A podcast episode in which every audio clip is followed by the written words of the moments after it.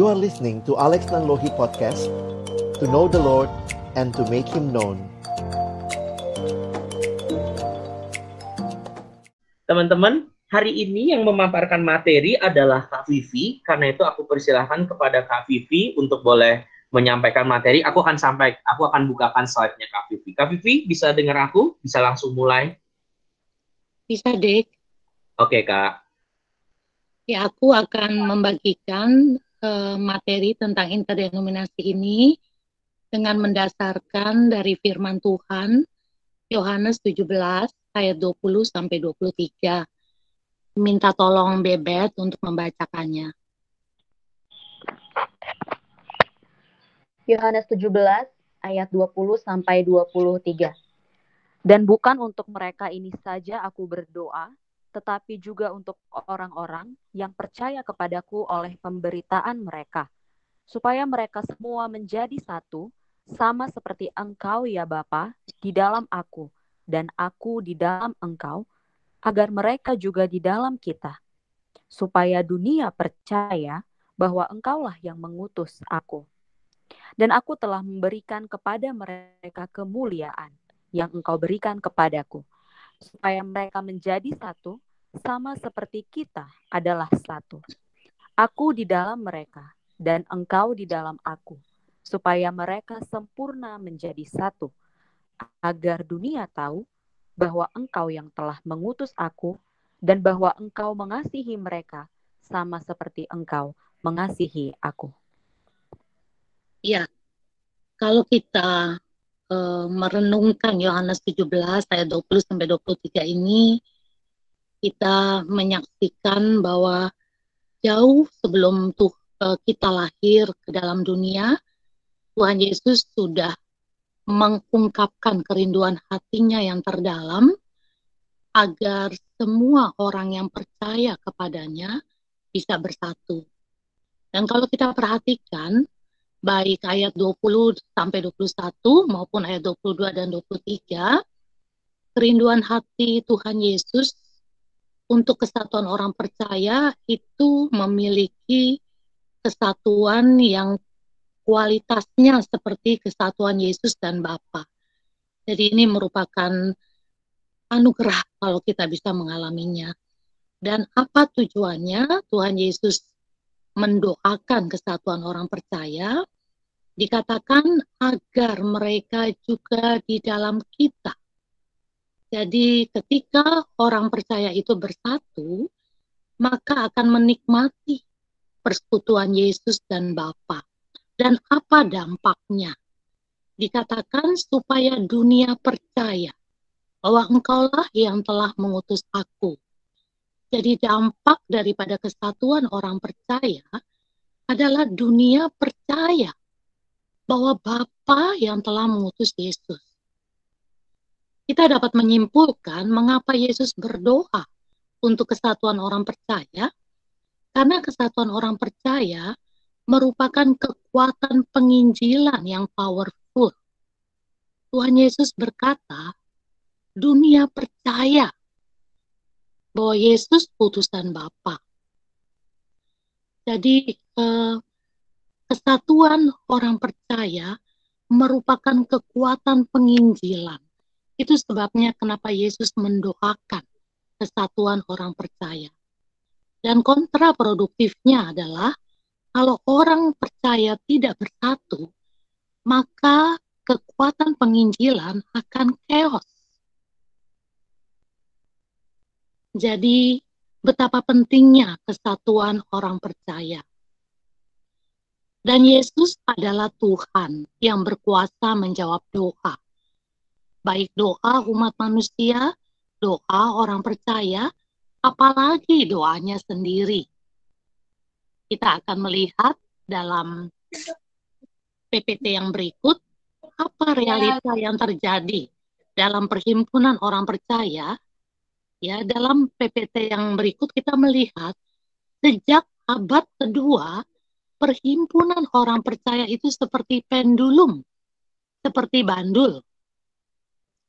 Berayun bergantian dalam dua kutub. Ya, pada abad kedua eh, perhimpunan orang percaya um,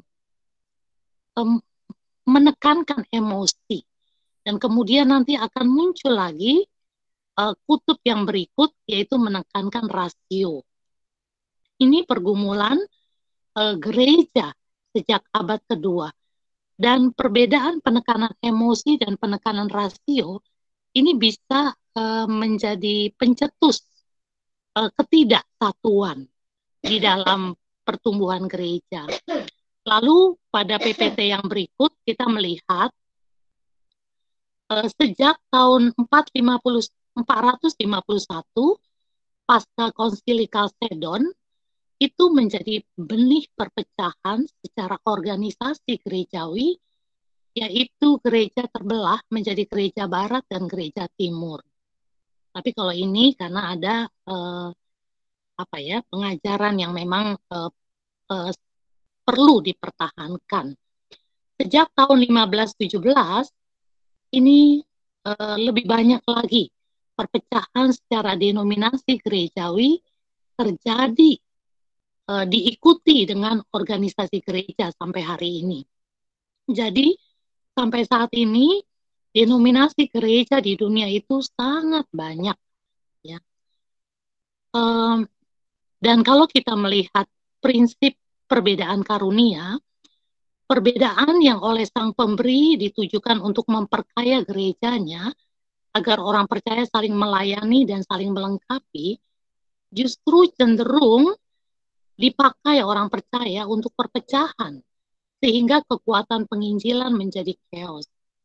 Nah, yang menjadi pertanyaan, eh, dengan sudah begitu melimpahnya gereja terbagi-bagi dengan denominasi, Apakah itu artinya doa Yesus tidak terjawab? Tidak juga, ya. Yesus tidak putus asa untuk menjawab doanya. Dan secara pribadi saya melihat salah satu yang Tuhan Yesus kerjakan untuk eh, gereja yang sudah begitu banyak denominasi bisa bersatu kembali adalah dengan menginisiasi pelayanan siswa, pelayanan mahasiswa, menumbuhkan, meluaskan pelayanan siswa dan mahasiswa sedunia. Dan ini merupakan jawaban doa Tuhan Yesus. Itulah sebabnya kalau adik-adik pernah mendengar Bapak Sagala membagikan tentang visi PMK, ada lima butir yang beliau bagikan. Salah satu daripada visi pelayanan um, kelompok intelektual dalam hal ini mungkin uh, ditekankan mahasiswa adalah visi kesatuan.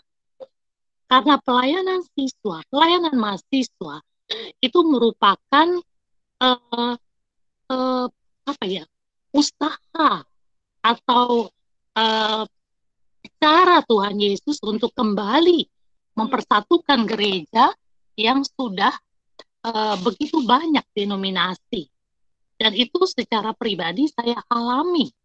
Saya dari gereja Katolik, dulu saya sangat fanatik dan menganggap di luar gereja Katolik tidak ada keselamatan. Tetapi ketika Tuhan mempertobatkan saya di pelayanan kampus, ya tidak ada lagi eh, apa ya benteng-benteng apa namanya tembok-tembok gereja. Ya menikmati sekali bisa eh, bertumbuh dalam kebenaran, di dalam kasih. Bahkan kadang-kadang saya nggak tahu ini gerejanya apa ya. Pokoknya dia anak persekutuan. Ya, jadi Tuhan mengerjakan uh, kesatuan orang percaya dari berbagai macam denominasi justru di pelayanan siswa dan mahasiswa. Jadi uh, jangan lagi kita bangun perpecahan di institusi kesatuan yang Tuhan sedang kerjakan. Nah, sekarang kita akan masuk langsung ke dalam uh, dua PPT berikut. Ya, dua PPT berikut. Uh, berkaitan dengan visi pelayanan siswa atau mahasiswa. Ya, kita tahu bersama bahwa untuk apa sih pelayanan siswa dan mahasiswa itu hadir? Karena merindukan hadirnya alumni-alumni yang menjadi berkat bagi keluarga, gereja, masyarakat, bangsa, dan dunia. Tapi pencapaian visi ini tidak bisa dikerjakan hanya oleh satu denominasi. Jadi uh, Alkitab sendiri dalam PPT yang berikut mengajarkan kepada umatnya bahwa visi uh, pelayanan siswa dan mahasiswa itu hanya dapat digenapi dalam konteks kesatuan. Dalam hal ini adalah kesatuan interdenominasi. Kenapa? Karena Mazmur 133 mengajarkan kepada kita Allah itu mencurahkan berkat kepada umatnya dalam kesatuan. Jadi kalau di dalam uh, perpecahan di PMK tidak ada berkat, itu adalah konsekuensi wajar dari firman Mazmur 133. Ya, jadi penggenapan uh, pelayanan rokris dan mahasiswa itu akan Tuhan uh, curahkan berkat itu melalui kesatuan. Lalu menurut Efesus 4 ayat 1 sampai 16 Alkitab mengajarkan kepada kita bahwa Allah mendewasakan umatnya itu pun melalui kesatuan orang percaya. Lalu Efesus 3 ayat 10 sampai 21 Alkitab mengajarkan kepada kita bahwa Allah memproklamasikan dirinya dalam kemuliaannya kepada dunia itu juga melalui kesatuan orang percaya. Dan bagian yang terakhir uh, seperti yang tadi di awal saya bahas, dunia akan tahu bahwa Yesus adalah pribadi Allah yang sungguh-sungguh diutus oleh Bapa di sorga juga melalui kesatuan orang percaya. Kita lihat kisah 2 ayat 44 sampai 47. Tidak dituliskan itu eh, tindakan-tindakan penginjilan mereka. Penginjilan pribadi tidak di, di, tidak dituliskan. Tetapi dituliskan ketika orang percaya bersatu maka Tuhan menambahkan orang percaya dari hari ke hari. Jadi Alkitab dengan jelas, dengan gamblang mengajarkan kepada kita bahwa kalau uh, uh, evangelism movement mau terjadi dengan sangat melimpah di pelayanan siswa dan mahasiswa di sekolah dan kampus kita, tidak ada jalan lain selain kita yang berasal dari berbagai denominasi bersatu. Membangun diri dalam kebenaran, dalam kasih.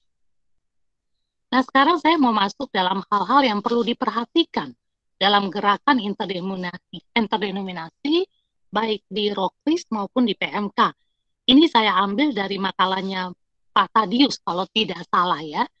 Dikatakan di sini doktrin Alkitab ada yang esensial, tetapi ada yang tidak esensial. Ya, ada yang mutlak. Misalnya, keselamatan hanya ada di dalam iman kepada Kristus. Itu mutlak harga mati. Ya. Atau uh, baptisan itu uh, uh, orang percaya perlu dibaptis. Itu mutlak harga mati. Tapi bagaimana dibaptisnya itu non esensial. Ya, jadi dalam hal yang esensial doktrin-doktrin yang esensial itu ada di kredo para rasul, ya, itu kita harus bersatu. Bersatu, nggak ada kompromi, ya. Tapi kalau terhadap hal-hal yang non esensial, bagaimana dibaptisnya, uh, apa, apakah uh, uh, yang satu uh, boleh berbahasa lidah, yang lain tidak, itu liberty, ya, itu kemerdekaan bebas dan dikatakan in all things di dalam segalanya kenakan kasih. Jadi ini tiga prinsip yang sangat penting untuk diperjuangkan di pelayanan rokris dan di pelayanan mahasiswa untuk interdenominasi bisa terjaga dengan baik. Lalu implikasi karakteristik interdenominasi. Yang pertama, bagaimana dalam pemilihan tema? Bagaimana dalam pemilihan materi supaya interdenominasi, supaya siswa-siswa dari berbagai denominasi mahasiswa-mahasiswa dari berbagai denominasi itu bisa menikmati tema itu, bisa menikmati materi itu tanpa menimbulkan perpecahan. Ya pilihlah tema-tema yang memang uh, masuk dalam uh, hal yang mutlak. Misalnya, pentingnya baptisan. Titik. Jangan ditambah pentingnya baptisan selang atau pentingnya baptisan persik. Itu akan menimbulkan perpecahan. Jadi pentingnya baptisan titik. Lalu yang kedua, bagaimana dengan pemilihan liturgi, susunan acara? Tidak dipatok satu jenis liturgi dari satu denominasi gereja tertentu. Liturgi lebih mengutamakan arti atau tujuannya daripada bentuknya saja. Ya, pilihan nyanyian rohani yang ajarannya benar dan jelas serta memiliki tujuan yang jelas dalam liturginya. Jadi, uh, singing with understanding ya surfing with understanding.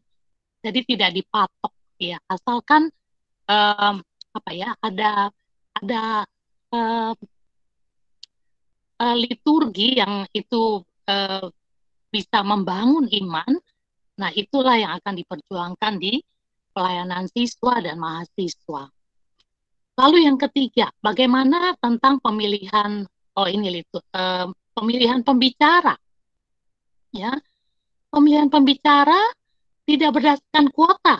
Minggu lalu udah dari uh, gerejamu, minggu depan dari gerejaku dong ya. Tidak seperti itu. Tetapi pemilihan pembicara itu berdasarkan karunia. Apakah memang dia karunianya di situ? Kita uh, minta untuk beliau uh, memberitakan firman. Jadi bukan berdasarkan kuota. Lalu yang kedua, berdasarkan prinsip bukan fanatisme, ya saya fanatik dengan uh, pendeta ini atau dengan uh, pendeta itu ya uh, tidak tapi harus berdasarkan prinsip bukan fanatisme karena kalau uh, uh, pemilihan pembicara sudah berdasarkan fanatisme itu akan mengganggu uh, siswa mahasiswa dari denominasi lain. Lalu yang ketiga, ia seorang hamba Tuhan yang mengajarkan apa yang benar. Walaupun tidak enak atau tidak menyenangkan, cara membawakannya bukan seorang yang sekedar berkarisma saja atau khusus individu. Jangan mencari yang sekedar memuaskan telinga, tetapi carilah yang setia pada pengajaran Alkitab dan meninggikan Yesus, bukan dirinya. Bagaimana dengan pemilihan pengumuman? terutama undangan dari luar Rokris dan pelayanan mahasiswa perlu diseleksi oleh pengurus, dikonsultasikan dengan uh, penilik atau kakak-kakak rohani yang ada. Mana yang baik, yang tepat, dan berguna bagi anggota persekutuan. Jadi pengurus Rokris dan pengurus PMK itu seperti orang tua dalam keluarga. Ketika ada uh, yang menawarkan makanan atau minuman kalau memang itu bergizi untuk anak-anaknya ambil. Tapi tentu kalau kemarin itu ada diskusi juga gitu ya bagaimana kalau gereja ini uh, apa ya mau memberikan pengumuman dan itu sesuatu yang bagus. Nah, sebagai pengurus tentu kita harus mempertimbangkan jemaat dari gereja lain. Mungkin tidak diumumkan di uh, persekutuan, tapi mungkin kita pendekatan pribadi orang-orang yang memang memerlukan pembinaan itu. Kemudian kita juga perlu jeli sebagai pengurus uh, apakah pengumuman yang dari luar Rokris dan PMK itu memang motivasinya ingin membagi berkat atau jangan-jangan ada niat untuk menarik domba ke gereja atau ke persekutuan. Nah ini pengurus harus uh, peka ya ini mau narik domba atau enggak. Kalau sampai uh, apa, siswa atau mahasiswa yang kita bina itu uh, apa ya uh, pindah gereja, menurut saya secara pribadi ini tidak sehat. Karena ketika Tuhan membina kita di pelayanan siswa, di pelayanan mahasiswa, itu tujuannya supaya ketika kita kembali ke gereja kita masing-masing, kita membangun gereja kita. Sehingga akhirnya apa yang menjadi kelemahan gereja kita itu akan dikuatkan oleh kehadiran kita yang menikmati berkat di persekutuan siswa maupun di persekutuan mahasiswa. Jangan kita menjadi orang yang egois. Udah alumni pun egois gitu ya. Yang penting aku dapat dari gereja ini, yang penting aku dapat. Gerejaku nggak memberikan apa-apa, ya. Justru Tuhan membina kita di siswa dan mahasiswa uh, untuk suatu saat kita menolong gereja lokal kita. Jadi kalau terjadi tarik domba ke gereja itu bagi saya itu tidak sehat. Ya kita justru tidak menolong gereja-gereja yang uh, ada. Yang ketiga, apakah ajarannya sehat atau membingungkan dan menyesatkan? Kalau memang pengumuman dari luar itu akan membingungkan dan menyesatkan, sebagai pengurus kita punya otoritas untuk menolak. Ya, lalu siapa pembicaranya? Apakah benar-benar hamba Tuhan atau guru palsu? Siapa pelaksananya? Apakah mendukung visi misi dan keunikan pelayanan mahasiswa? Ya, ada institusi-institusi uh, kekristenan yang pengajarannya atau saya uh, seperti gereja. Gereja juga ada yang bagus sekali pengajarannya. Tapi tetap dia tidak boleh masuk ke dalam pelayanan mahasiswa.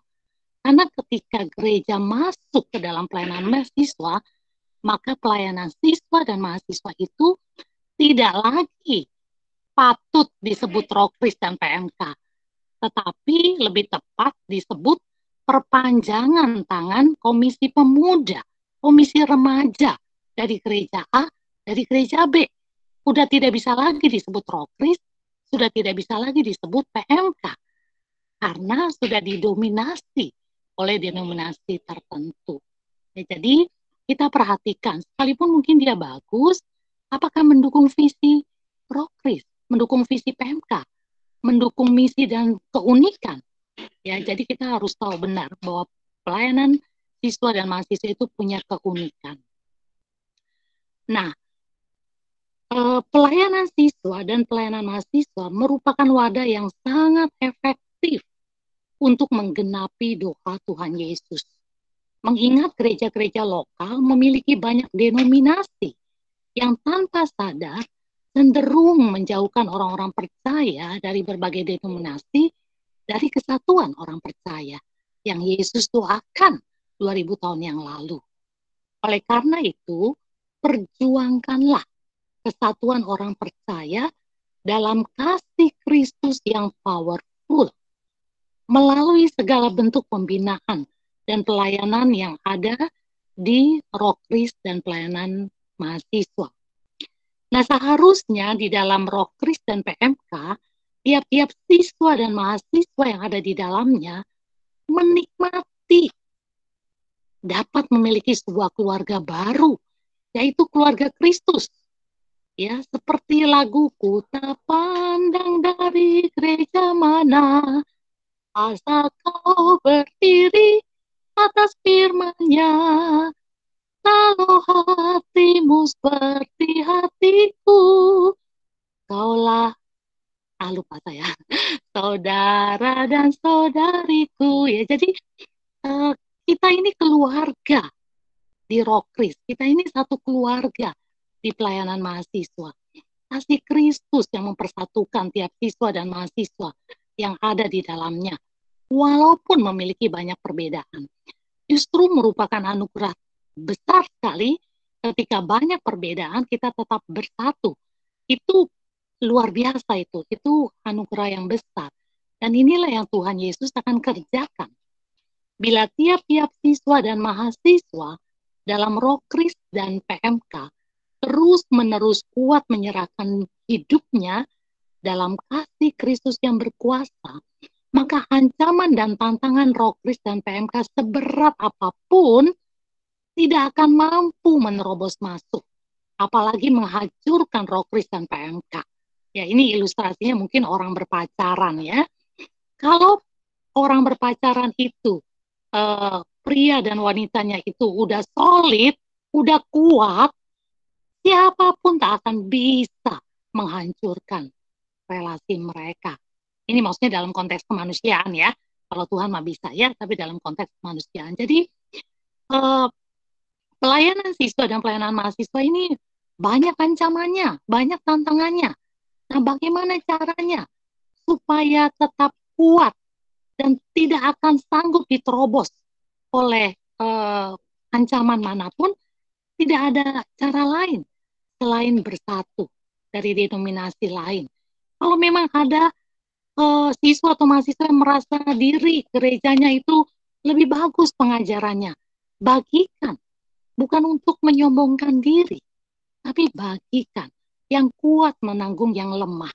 Kalau ada siswa mahasiswa yang mungkin berasal dari gereja yang uh, apa ya uh, emosinya kuat ya yang namanya uh, puji-pujian itu sangat kaya bagikan bukan untuk disombongkan. Jadi uh, kalau siswa mahasiswa di Rokris dan di PMK itu uh, bersatu apa pun denominasinya maka segala ancaman tidak akan bisa menerobos masuk. Dan di akhir uh, pemaparan ini Kak Vivi mengambil quote yang ada di buku MHB ya di buku MHB itu dikatakan sikap individualistis adalah bunuh diri rohani. Ya, jadi kalau di dalam pelayanan siswa dan mahasiswa ya ada kelompok-kelompok yang individualistis karena denominasi, sebenarnya itu akan membunuh pelayanan siswa dan mahasiswa yang ada di dalamnya. Kiranya apa yang saya bagikan ini boleh menjadi dasar diskusi uh, setelah ini. Amin. Oke, terima kasih Kak Vivi buat pemaparannya. Teman-teman terima kasih juga yang boleh terus mengikuti sampai saat ini. Nah, bersyukur juga buat teman-teman yang sudah mengajukan pertanyaan. Terima kasih sekali lagi. Kami uh, excited juga teman-teman boleh mengajukan pertanyaan dan uh, banyak hal yang masuk tapi uh, sudah ada yang uh, menyim berusaha menyimpulkan dari banyak beberapa yang bertanya. Jadi aku akan aku coba sebentar ya. Aku aku sambil bikin uh, aku tampilkan powerpointnya. Oke. Okay.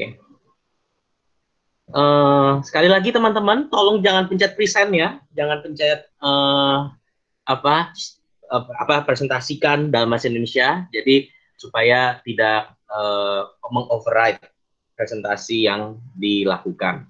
Nah, kita akan mulai. Uh, ini beberapa pertanyaan yang masuk dan disortir berdasarkan uh, banyak yang juga ingin tahu kayak gitu ya. Nah, uh, kak nanya kak, seberapa luas denominasi yang dirangkul dalam istilah interdenom. Secara khusus, banyak kan yang juga mengajarkan interdenom itu back to Bible, tata ibadah, dan pengajaran yang baik. Bukankah back to Bible itu reform? Apakah berarti PMK itu orang reform? Jadi, apakah inter atau apakah interdenominasi adalah denominasi tersendiri lagi? Nah, eh, gimana nih eh, pendapat? Eh, boleh minta pendapat kita mulai dari Bang Alex dulu. Bang Alex bisa dengar aku? Iya, Ray, bisa. Oke, okay. Bang boleh boleh menanggapi uh, pernyataan-pernyataan atau pertanyaan ini? Silakan, Bang. Saya melihatnya uh, kita perlu clear bahwa hati-hati dengan label begitu ya. Karena pasti semua gereja juga akan mengatakan dia yang sesuai dengan Alkitab begitu. Dan memang ada beberapa hal di dalam Alkitab yang Tuhan biarkan kita, kalau saya melihatnya gitu ya, Tuhan membiarkan kita berbeda. Sehingga misalnya di dalam banyak hal, kita bisa melihat bahwa denominasi-denominasi itu adalah respon terhadap kepelbagaian yang Tuhan izinkan ada di dalam Alkitab. Misalnya tentang kepemimpinan gerejawi. Ada gereja-gereja yang sifatnya uh, episkopal dipimpin oleh yang namanya pemimpin utama ada yang mungkin uh, gereja Katolik dipimpin oleh paus gereja uh, yang dipimpin oleh uh, orang tertentu begitu ya. Itu episkopal punya penghayatan seperti itu. Karena dihayati di dalam Alkitab misalnya Petrus adalah pemimpin misalnya. Lalu kemudian ada yang mengatakan, oh tidak, ada sifatnya harus yang sifatnya uh, apa sinodal, misalnya presbyterian, sehingga yang memimpin dalam gereja adalah presbiter. Lihat Paulus ke mana-mana, dia mendirikan jemaat-jemaat, ada majelis-majelis, ada penatua-penatua, diaken yang dipilih. Sehingga ada yang menghayati, oh yang yang memimpin gereja itu harusnya majelis. Dan secara sinodal seperti itu. Ada lagi yang menghayati, loh lihat ini, semua gereja lokal, maka semua jemaat punya hak yang sama. Sehingga muncullah misalnya gereja-gereja yang bersifat congregational. Jadi keputusan tertinggi adalah ada di dalam kongregasional, eh, dalam jemaatnya. Sehingga kita mau bicara back to the Bible yang mana? Nah, saya harus mengatakan bahwa Mari kita bicara hal-hal yang esensi yang Kak Vivi sudah sampaikan tadi, tapi ada hal-hal yang Tuhan memang mengizinkan kita berbeda dan mari coba belajar lihat satu sama lain. Jadi jangan melulu melabelkan oh kalau begitu kita ini berarti back to the Bible berarti kita hanya reform atau atau satu denominasi. Mungkin yang baptis akan ngomong ya kalau back to the Bible baptis nih. Yang satu bilang oh kalau back to the Bible Lutheran nih. Kita mesti melihat back to the Bible ada hal-hal yang esensi dan itu bisa kita lihat dari pengakuan iman rasuli. Kita mengakui Allah Tritunggal, Bapa, Anak, Roh Kudus, dan di dalam beberapa hal yang lain Tuhan mengizinkan kita berbeda. Misalnya cara baptisan, misalnya dengan uh, berapa kali persembahan di gereja teman-teman. Ada yang persembahannya sebelum firman, cuman satu kali. Ada yang persembahannya sesudah firman, cuman satu kali. Ada yang persembahannya dua kali, sebelum dan sesudah mana yang alkitabiah? Nah, ini hati-hati kita memperdebatkan hal-hal yang sebenarnya esensinya adalah memberi persembahan. Berapa kalinya, berapa kali ada yang bilang di gereja saya cuma sekali, Bang, tapi tiga kantong begitu ya.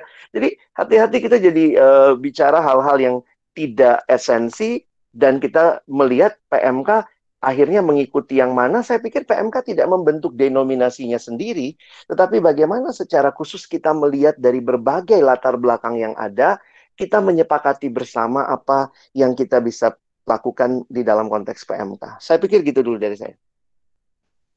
Thank you, Bang Alex. Uh, Bang Niko bisa dengar aku? Boleh memberikan uh, tanggapan Bang Niko untuk pertanyaan pertanyaan-pertanyaan ini secara khusus itu yang uh, dipersiapkan yang di bold dan sebagainya. Oke, okay, bisa Ray. Oke. Okay. Uh, yang pertama, interdenominasi itu bukan mau membentuk satu denominasi tersendiri.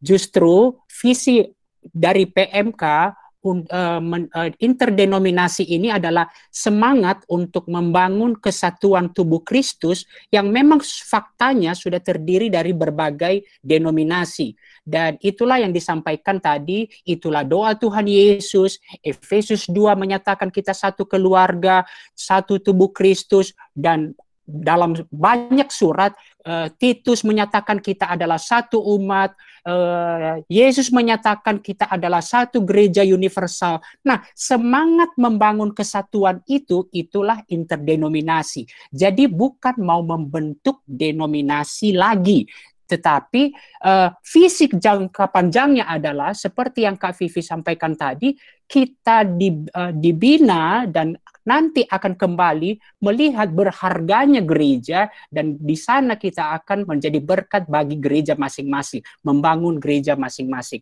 Nah, back to the Bible, uh, apakah sama dengan reform? Nah, kalau pertanyaan ini reform secara denominasi, saya bilang tidak, karena semua juga akan menyatakan seperti kata Bang Alex, uh, apa namanya back to the, uh, semua juga akan menyatakan back to the Bible. Tetapi kalau uh, semangatnya adalah terus mereformasi, semangat untuk terus pembaharuan, ya itulah back to the Bible. Jadi bukan reform as uh, denominasi, tetapi semangatnya jadi jangan ini hati-hati berbicara tentang reform. Reform apakah kemudian berbicara tentang denominasi atau uh, berbicara tentang uh, semangat untuk pembaharuan terus-menerus. Uh, jadi uh, itulah uh, yang saya bisa uh, komen. Terima kasih Bang Niko. Uh, Bang Yus ada tambahan mungkin uh, satu dua menit Bang Yus? Ya ya Re. Ya silakan Bang. Ya, kalau ya kalau saya eh, apakah kita bisa dibilang eh, reform? Tapi reform kan juga banyak ya, ada Calvin, ada Luther dan lain-lain begitu. Nah, uh, mungkin kita reform, tapi kita tidak akan mengatakan kita reform. Untuk apa? Untuk menjaga PMK benar-benar bisa jadi alat Tuhan mempersatukan uh, berbagai denominasi. Jadi kita nggak peduli lah mau namain apa begitu. Yang penting kita sama-sama uh, belajar apa yang benar, apa yang baik. Namanya apa? Itu kita kita nomor dua kan begitu. Jadi jangan terlalu uh, kita apa nih? Kita mau menamakan diri kita apa? Enggak, jangan jangan seperti itu menurut saya. Nah, sebenarnya uh, apa saya melihat bahwa uh, PMK itu harusnya menjadi kaya juga dari berbagai kekayaan gereja-gereja. Saya pikir gereja-gereja itu punya kekayaannya masing-masing. Ada yang kaya di oh, kuat di pengajaran, ada yang kuat di doa, ada yang kuat di kesatuan, ada yang kuat di sakramen. Itu seperti di kisah Rasul 2, 41 sampai 47, bagaimana jemaat mula-mula bertekun dalam pengajaran, dalam doa, dalam perjamuan kudus dan juga dalam kesatuan. Nah, ada gereja yang memang uh, saya lihat kuat pengajarannya, kelas-kelasnya rutin dan segala macam segala macam. Tapi ketika dilihat di dalam kesatuan jemaatnya, ada yang lebih dari mereka begitu. Ketika dilihat dari doa, ada yang lebih ketika dilihat dari sakramen, ada yang lebih, ada yang melakukan perjamuan kudus setiap hari. Itu gereja Katolik misalnya begitu. Sehingga bagi gereja Katolik, perjamuan kudus itu diteladankan jemaat mula-mula sebagai makanan rohani kita sehingga itu memang benar-benar sangat penting begitu. Jadi jadi apa namanya eh, masing-masing gereja punya kelebihan seperti itu.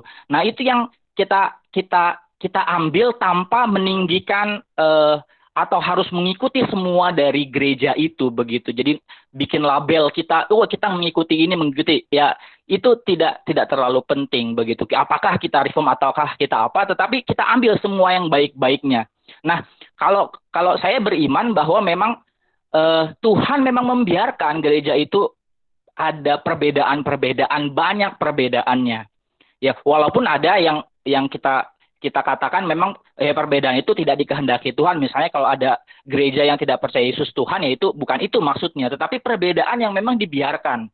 Nah sekarang bagian PMK adalah bagaimana eh, dari berbagai kekayaan itu kita ambil kelebihan dari gereja-gereja yang ada tanpa mengambil namanya, begitu. Lalu ya kita eh, pakai di PMK. Kira-kira begitu. Terima kasih. Oke, terima kasih. Kiranya pemaparan itu boleh menolong teman-teman. Uh, kalau misalnya nanti ada diskusi lebih lanjut, itu kita lanjutkan di akhir persekutuan. Nah, tadi berbicara tentang Hafifi juga menyinggung, uh, ini juga salah satu pertanyaan yang banyak ditanyakan. Interdominasi berkaitan tentang umat Katolik dan Kristen Ortodoks. Dan di satu sisi, kadang-kadang juga kenyataannya teman-teman Katolik tidak melihat uh, eh, PMK itu sebagai bagian dari uh, jadi PMK itu Kristen Protestan gitu kalau Katolik mungkin yang lain. Nah mungkin uh, Kak Vivi tadi yang uh, sempat sharing ya dari latar belakang uh, Kak Vivi Katolik, gimana pengalaman kakak gitu atau mungkin boleh meresponi pertanyaan seperti ini. Silakan Kak Vivi. Um, bagi saya pelayanan siswa dan mahasiswa hadir di sekolah dan di kampus itu sebenarnya bukan hanya menjangkau orang-orang yang ber, beragama Katolik atau Kristen. Sebenarnya pelayanan siswa dan mahasiswa itu hadir untuk menjangkau semua siswa dan mahasiswa dari berbagai religi apa pun untuk menjadi percaya kepada Kristus. Nah, jadi kalau pertanyaannya apakah boleh menerima umat Katolik dan Kristen Ortodoks, sedangkan yang non Kristen saja kita harus perjuangkan untuk mereka percaya kepada Kristus, apalagi yang mereka juga percaya Yesus itu Tuhan. Jadi eh, saya sangat senang kalau persekutuan mahasiswa dan siswa menjangkau juga uh, siswa-mahasiswa dari gereja saya, gitu ya, gereja Katolik. Seandainya dulu saya tidak dijangkau oleh persekutuan mahasiswa di MIPA, saya nggak ngerti loh bahwa ternyata keselamatan itu hanya oleh karena iman kepada Kristus. Karena saya nggak dapat itu dengan tajam di gereja saya. Saya sangat bersyukur bisa menikmati persekutuan mahasiswa di kampus saya dulu. Jadi betapa beruntungnya mahasiswa Katolik, mahasiswa Ortodoks, uh, atau Katolik lah ya, kalau Ortodoks uh, saya nggak terlalu paham lah ya, tapi kalau Katolik, berapa betapa beruntungnya kalau mereka diajak ke persekutuan mahasiswa dan siswa supaya mereka bisa mendapatkan hal-hal yang esensial yang mereka nggak dapat di gerejanya. Ya, jadi uh, saya sangat mendorong justru uh, walaupun mungkin sekolah dan kampus uh, hanya memberikan data ke mahasiswa Protestan, kalian kejar dalam doa gitu ya, kalian kejar dalam usaha supaya akhirnya mereka bisa menjadi percaya kepada Kristus dan bertumbuh. Ya itu dari saya. Bang Niko mungkin uh, eh, sebagai kita tahu Bang Niko kan juga punya latar belakang Katolik. Boleh sharing Bang, silakan. Oke, okay. uh, eh, seperti ke uh, apa namanya kerisauan, uh, kegalauan saya beberapa saat ini, saya sering kali mempertanyakan kepada teman-teman di PMK, PMK PO hadir untuk siapa? Ketika kita berbicara amanat agung, hadir untuk siapa?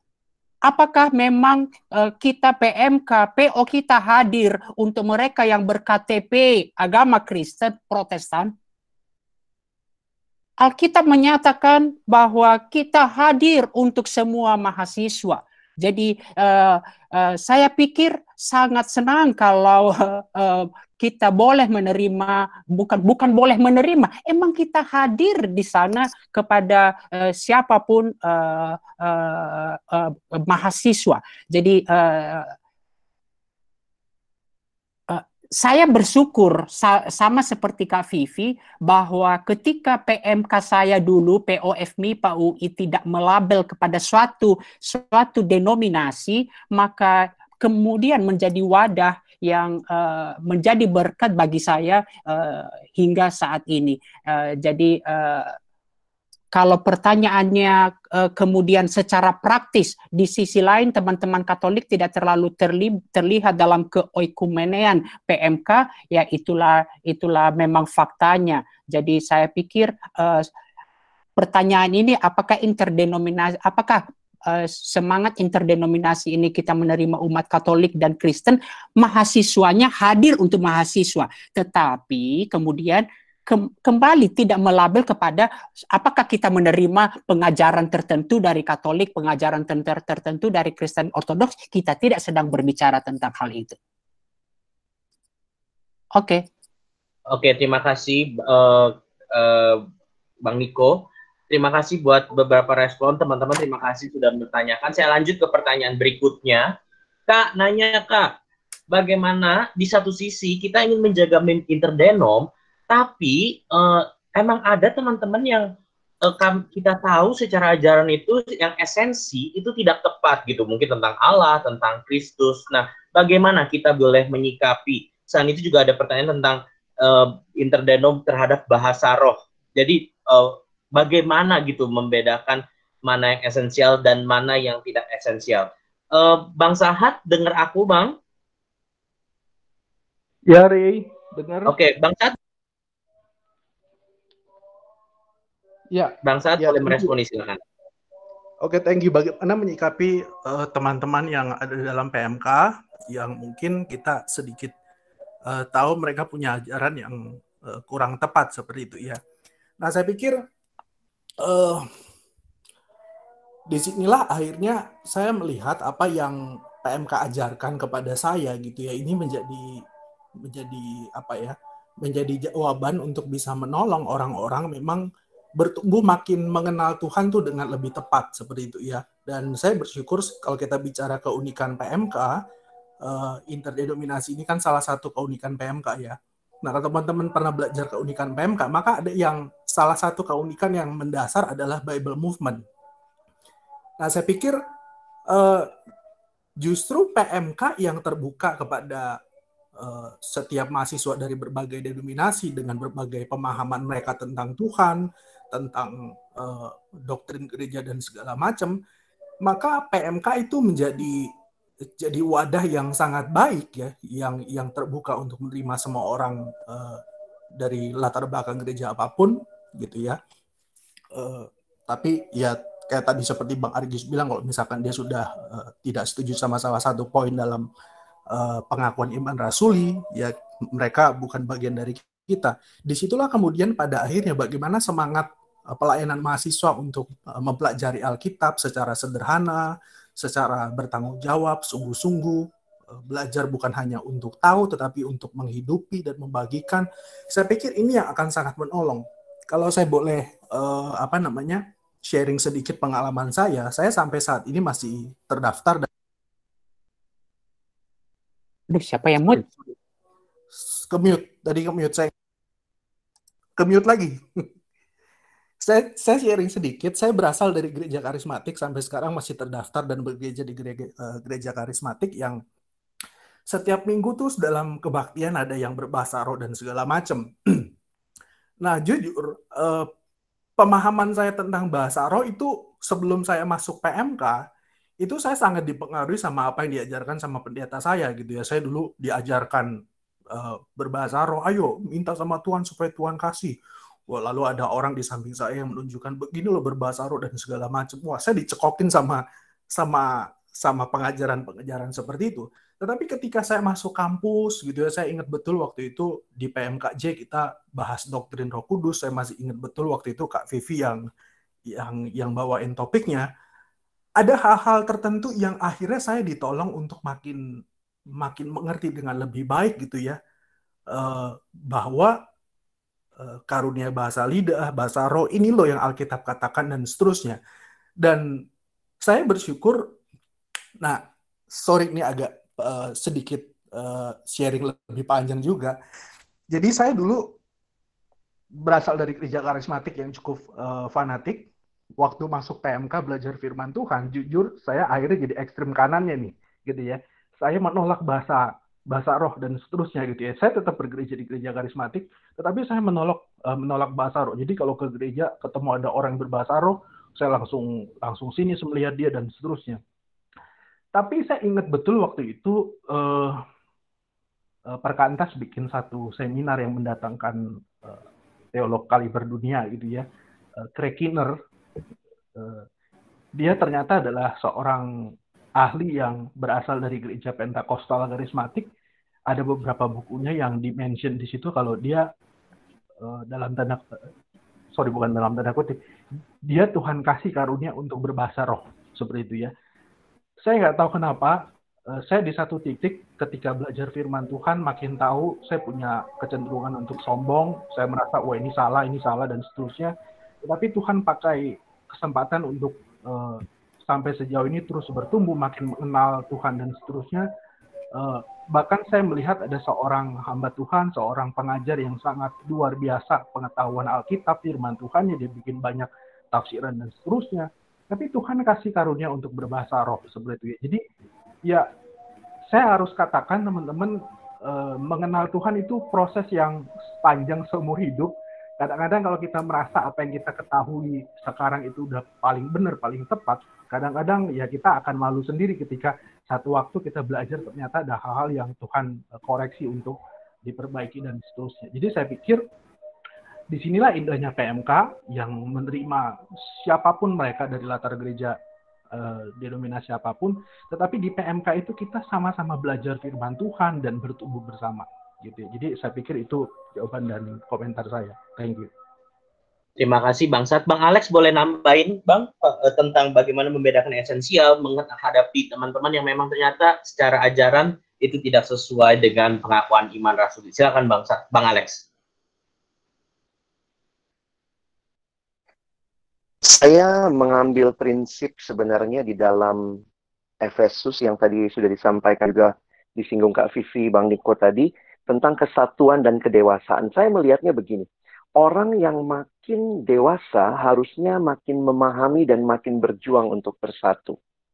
Di sisi yang lain, orang yang sulit bersatu bisa jadi karena kedewasaannya belum cukup dalam arti entah dia tidak bertumbuh atau hanya mengelihat di dirinya atau gerejanya yang satu-satunya yang dia pahami, yang dia ketahui. Jadi uh, saya melihat begini, harusnya di dalam pelayanan mahasiswa kita menjadi sebuah komunitas yang membawa orang untuk bertumbuh bersama. Karena kerinduannya waktu dia bertumbuh bersama, dia akan apa ya bisa bisa melihat lebih luas dan akhirnya bisa belajar menerima mungkin akan mirip seperti yang pengalaman Bang Sahat tadi. Saya dulu punya adik kelompok kecil yang uh, mengatakan pemahaman yang jadi waktu-waktu kita share misalnya ya, dia punya pemahaman tentang Yesus yang sedikit berbeda. Lalu kemudian saya coba ajak dia belajar sama-sama. Misalnya, yuk lihat apa yang Alkitab katakan. Misalnya dia bilang, begini, begini, begini. Ayo kita lihat lagi apa yang Alkitab katakan. Dan kami akhirnya belajar sama-sama, baca buku bersama. Dan akhirnya yang menarik adalah uh, ini menjadi cara Tuhan untuk membawa dia makin bertumbuh dan makin melihat kesatuan saya suka ilustrasi begini. Uh, kalau misalnya ya, kalau misalnya ini kalau pakai ilustrasi anak kecil gitu ya, memang sih orang yang kanak-kanak itu susah bersatu. Coba bayangkan kalau ada anak kecil misalnya punya apa, punya punya es krim ya, maka dia akan cenderung uh, ngejek temennya yang nggak punya es krim, we, gue punya, we, kamu nggak punya, we, gue punya. Itulah kalau anak kecil dalam keegoisan dia merasa dirinya lah yang dia milikilah segala-galanya. Tetapi semakin orang bertumbuh, ketika kita makin dewasa, maka waktu kita lihat misalnya ada orang yang tidak punya es krim, malah mungkin kita akan membagi, mau nggak es krim ini?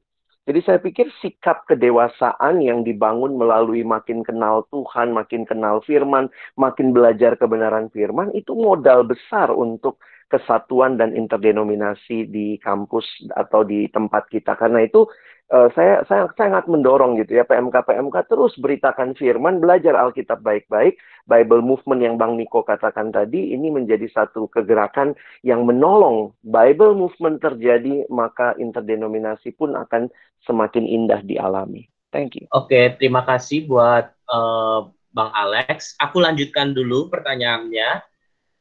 Uh, bagaimana menanggapi uh, mahasiswa yang kadang-kadang ada teman-teman yang nggak mau ikut ke PMK karena tidak mau mengikuti semangat interdenom gitu. Mereka hanya nyaman dengan denominasi gerejanya atau mungkin ada beberapa pertanyaan lain tadi uh, menganggap uh, kalau di PO uh, diajaknya worshipnya begini, tapi kalau di gereja kami itu ada penekanan-penekanan tertentu. Jadi di PO nggak ada kayak gitu. Nah, uh, itu tuh bagaimana gitu uh, menanggapi atau uh, mengajak meresponi teman-teman yang demikian di dalam semangat uh, kita mau membangun interdenominasi. Aku boleh minta pendapat Bang Argius. Bang Argius dengar, boleh silakan memberikan uh, mas pendapat ya, silakan.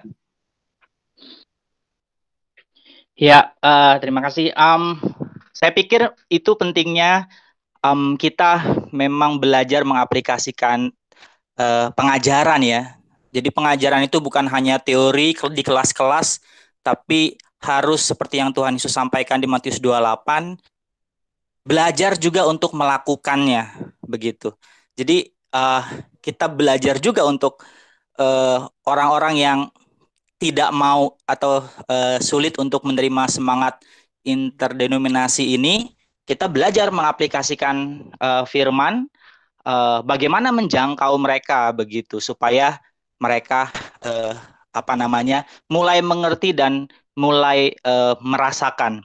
Misalnya contoh yang uh, baik misalnya di Matius 28 itu uh, cukup kaget juga saya waktu baca bahwa Matius mengatakan sebagian ragu-ragu untuk menyembah Yesus, sebagian kecil dari 12 rasul ragu-ragu untuk menyembah Yesus.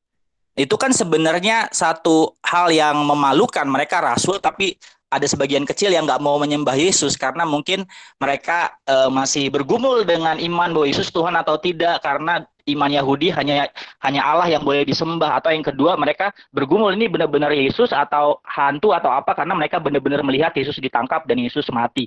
Tapi menarik di Matius 28 itu dikatakan Yesus nggak langsung bunuh mereka atau mengusir mereka nggak. Matius 28 mengatakan Yesus mendekati mereka. Begitu. Jadi kadang-kadang kita nggak bisa maksain pemahaman kita, debat teori dan kita menang. Itu bukan tujuan kita menang perdebatan teori tidak. Tujuan kita adalah menolong mereka merasakan bahwa Tuhan bisa bekerja di dalam PMK yang interdenom ini yang tidak sama dengan gereja mereka.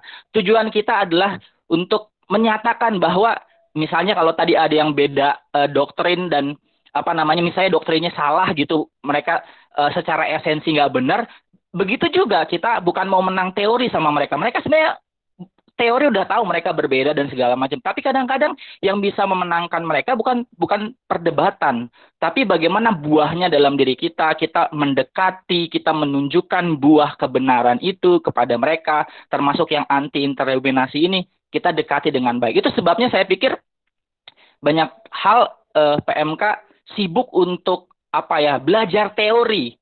Tetapi hal-hal teori-teori mendasar tentang kasih misalnya itu ten, yang kasih yang kata Paulus itu misalnya sabar murah hati itu itu lupa untuk uh, apa belajar mengaplikasikannya. Saya pikir kalau belajar diaplikasikan uh, apa lebih daripada belajar yang jelimet-jelimet misalnya perbedaan soteriologi Calvin dan Luther dan Zwingli. Nah saya pikir itu udah urusan STT lah begitu ada hal-hal mendasar tentang kasih misalnya kesabaran, kelemah, sukacita di masa krisis begini yang perlu kita belajar bersama-sama aplikasikan bukan hanya teori kira-kira begitu. Jadi saya pikir ini kesempatan untuk uh, eh, PMK uh, eh, mendekati jemaat menggunakan firman yang dihidupi, yang dipelajari bersama-sama orang-orang yang tidak tidak e, mau karena tidak percaya dengan interdominasi, kita dekati bukan dengan perdebatan dan teori, saja misalnya begitu. Tapi terutama dengan kasih dengan bukti nyata begitu. Jadi uh, seperti itu kira-kira. Terima kasih. Uh, Kak Vivi boleh nambahin? Kak Vivi ada pendapat atau uh, respon? Silakan Kak Vivi. Aku cerita pengalamanku aja lah ya. Waktu aku di MIPA kan dulu ada kuksa yang Katolik sama yang PPO gitu ya.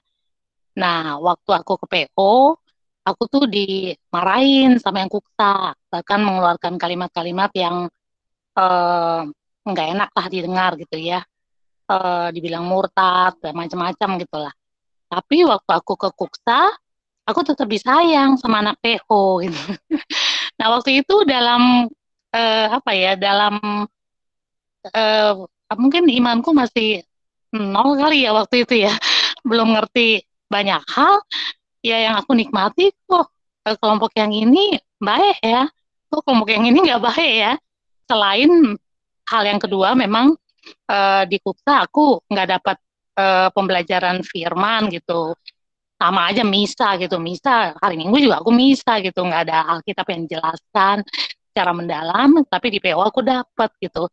Jadi dua hal itu sih yang akhirnya uh, membuat aku jadi uh, betah gitu di PO uh, eh, selain ada Alkitab yang diajarkan uh, juga seperti yang Bang Argius katakan gitu. Uh, dikasihi dikasihi sehingga akhirnya uh, lebih memilih ke PO. Nah jadi saya setuju sih dengan apa yang dijelaskan oleh Argius itu. Kita jangan patah hati gitu ketika mereka uh, menolak, ketika mereka menyombongkan denominasinya, kita jangan patah hati gitu, tapi kita tetap mendoakan kalau misalnya uh, kita serius merindukan mereka bergabung di PO, mungkin kita datang ke kosnya, ngobrol sana sini, warawiri, apa ya pernyataan-pernyataan bahwa kita memperhatikan mereka gitu. Nggak ada seorang pun yang nggak suka gitu untuk diperhatikan. Siapa tahu dengan kita memperhatikan secara khusus, akhirnya itu uh, ya kasih Kristus itu yang menarik mereka kuat untuk datang ke PO gitu. Jadi um, Itulah kebenaran dalam kasih. Oke, terima kasih Kak Vivi buat sharingnya. Uh, pertanyaan terakhir, uh, maaf karena waktunya terbatas, jadi ini top 5 questions yang teman-teman ajukan. Bagaimana cara menyikapi paham-paham gereja yang ingin mencoba masuk ke PMK yang sebenarnya adalah uh, menganut, membawa semangat interdenom kayak gitu. Bagaimana menyikapi gereja-gereja yang demikian? Apakah harus semua bagian tradisi kita masukkan atau seperti apa? Harus yang bagian yang diput. Bang Niko, boleh dengar aku, Bang Niko? Bisa boleh sharing pendapatnya Bang Niko untuk pertanyaan ini?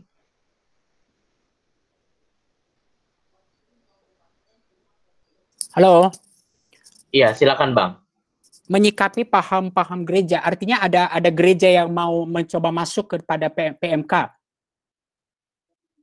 Kalau gitu uh, ininya kita saya pikir kita uh, bisa uh, uh, berbicara uh, baik-baik uh, uh, tentang uh, apa uh, itu PMK uh, kemudian uh, fakta keadaan di PMK bahwa di dalam PMK itu kita terdiri dari berbagai denominasi apa itu visi PMK kita uh, berbicara uh, secara secara terbuka kepada kepada mereka. Jadi uh, Apakah kesatuan dalam interdenominasi berarti semua bagian tradisi masing-masing denominasi gereja harus ada? Uh, saya pikir enggak. Jadi kita uh, mungkin tadi seperti dalam aplikasi uh, Kak Vivi tadi, kalau uh, kita tidak cenderung kemudian seperti bagi-bagi uh, jatah ya, bahwa kemudian ada kita ambil unsur ini dari satu denominasi, kita ambil dari denominasi ini unsur lain. Saya pikir tidak, tetapi uh, kita kembali kepada uh,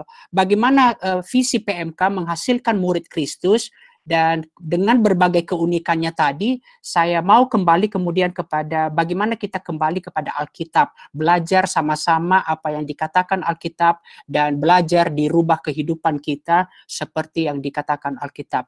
Uh, jadi uh, tidak uh, bag, uh, uh, mengambil unsur-unsur tradisi dari berbagai denominasi gereja. Thank you. Oke, Bang Alex mungkin terakhir Bang Alex ada pendapat untuk pertanyaan ini atau bagaimana menyikapi gereja yang mencoba masuk kayak gitu? Nah, saya nggak terlalu paham pertanyaannya, tapi kalau seandainya mungkin, maksudnya gini, paham gereja apa? Kalau paham gerejanya itu sesuai Alkitab, ya harusnya kita terima dan tidak usah gereja itu secara denominasi atau kelembagaan masuk menjadi bagian dari kampus karena itu justru akan mematikan uh, interdenominasi. Jadi uh, itu dalam konsep apa yang dimaksud dengan paham gereja. Kalau misalnya paham itu adalah memang sesuai kebenaran Alkitab, tanpa kita menyebut denominasinya pun, misalnya ini ajaran baptis, ini ajaran ortodoks, ini ajaran katolik, ini ajaran Alkitab. Jadi harusnya tidak usah memaksakan labelnya masuk, tetapi kalau itu dari Alkitab, maka kita meyakini ini yang Alkitab sampaikan setelah kita pelajari bersama. Jadi bukan masuk dalam arti pahamnya secara organisasi, bahkan mesti pakai labelnya. Saya lihat sih bukan seperti itu uh, yang harus diperjuangkan. Dan kalau ditanya apakah kesatuan dalam denominasi berarti semua tradisi, ini mungkin yang tadi Kak Vivi sudah jelaskan dalam beberapa hal, saya melihat persekutuan yang interdenominasi pada akhirnya akan melakukan beberapa kesepakatan. Karena itu yang mungkin harus dilakukan ketika uh, ya misalnya ada yang bilang begini saya kalau lihat kebaktian PMK kok kayak gereja X misalnya ya? Saya bilang apanya? Itu begitu tuh bang. Pertama mulai begini kedua ketiga keempat. Saya bilang itu bukan dia meniru gereja X tetapi mungkin secara logis bahwa yang paling ibadah yang disepakati dengan waktu yang tersedia dan segala macam itu tuh mirip seperti gereja X. Jadi misalnya uh, ada yang bilang, iya nih ini pasti pasti uh, eh, PMK di bawah denominasi ini. Kenapa? Lihat aja persembahannya setelah firman. Sementara ada gereja yang persembahannya justru misalnya sebelum firman atau sesudah firman. Jadi jangan karena melihat ada unsur tertentu, kita gabung-gabungin pun belum tentu itu solusinya. Sehingga lihatlah memang dalam kasus tertentu mau tidak mau yang namanya liturgi, yang namanya tata ibadah itu mungkin akan lebih cenderung mirip sesuatu yang dipakai di gereja X. Nah, saya kasih contoh lagi misalnya pernah ada satu kampus di wilayah UI yang datang bertanya. Tiba-tiba mereka bilang begini, "Bang, kami ternyata ada perubahan sistem kuliah dan sekarang kami hanya bisa ibadah satu jam Nah, sementara ibadah yang selama ini mereka pakai, misalnya persembahannya dulu, eh, apa sorry, firman dulu, jadi habis firman masih ada persembahan, masih ada apa, masih ada apa. Jadi sesudah firman itu masih panjang lagi sampai penutup. Nah, waktu itu akhirnya saya mengusulkan, saya bilang ya udah kalau begitu, kalian sepakati aja ubah liturginya. Maksudnya, jadi bagian terakhir tuh pembicara, karena sejam itu selesainya di pembicara. Karena biasalah maklum ya teman-teman pembicara tuh suka lewat-lewat waktunya. Jadi bayangkan kalau misalnya udah satu jam nih pas dikasih surat sama pembicara. Lalu kemudian habis pembicara turun masih ada persembahan, masih ada pengumuman, masih ada doa syafaat. Sehingga saya katakan waktu itu coba diubah semua unsur ibadahnya ke depan. Nah mereka kaget tuh waktu itu karena merasa loh ini ini gimana nih nggak sesuai dengan kebiasaan kebiasaan mana dulu kalau kalian misalnya pergi ke gereja yang uh, sifatnya lebih congregational, saya melihat beberapa kali misalnya ke gereja yang uh, Pentecostal atau yang lebih kepada Baptist Church, memang firman paling akhir. Sesudah firman, doa berkat.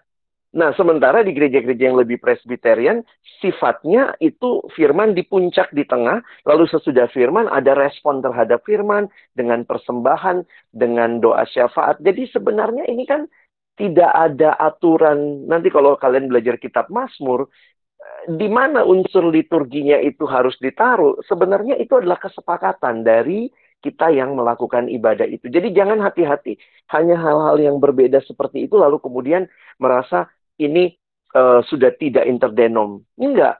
Dan juga jangan pilih-pilih, semua masukin, semua masukin padahal akhirnya tidak sesuai dengan liturgi yang baik. Mungkin saya pikir itu ya. Thank you. Oke, okay, terima kasih. Halo Ray. Ya. Sedikit silakan. aja, sedikit. Sorry, itu kalau uh, saya balik tadi menyikapi mungkin ya menyikapi paham gereja-gereja yang ingin masuk, bisa nggak ya kita umpamanya belajar uh, umpamanya katakanlah kita belajar keselamatan dari Efesus 2 tanpa kemudian harus masuk kepada itu sudah sangat kaya tanpa harus masuk kepada apa kata Calvin, apa kata uh, Luther, apa kata si ini. Jadi kita memang belajar Alkitab dari Efesus 2 dan itu sudah sangat kaya, sudah sangat bisa merubah kehidupan tanpa harus kemudian masuk kepada uh, faham-faham gereja tertentu. Saya pikir itu sudah cukup untuk uh, PMK kita. Kasih.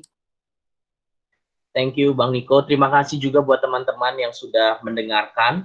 Uh, kiranya uh, boleh semakin bertumbuh, boleh semakin menikmati per pergumulan membangun semangat interdenom teman-teman kita akan uh, mengakhiri uh, persetujuan kita. Tolong teman-teman jangan leave dulu karena ini masih tetap full satu rangkaian ibadah dan ada pengumuman penting buat teman-teman supaya tahu. Jadi uh, mari kita ikuti sampai akhir ya.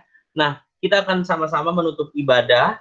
Uh, aku boleh minta Bang Sahat uh, mempersiapkan diri untuk boleh memimpin kita sekali lagi dalam uh, ujian untuk uh, Many Give One Spirit. Setelah itu aku boleh minta kesediaan Kak Keke, Kak Keke untuk memimpin doa kita, doa bersama untuk kondisi bangsa, sekaligus menutup uh, persekutuan doa kita, uh, persekutuan uh, PMKJ kita.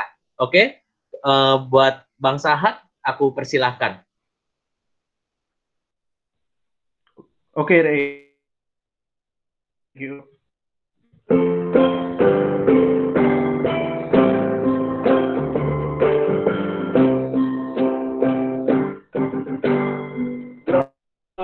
of chains and glory, God of time and space. When we feel the future, give to us your day. In the midst of changing ways, give us still the grace. And give us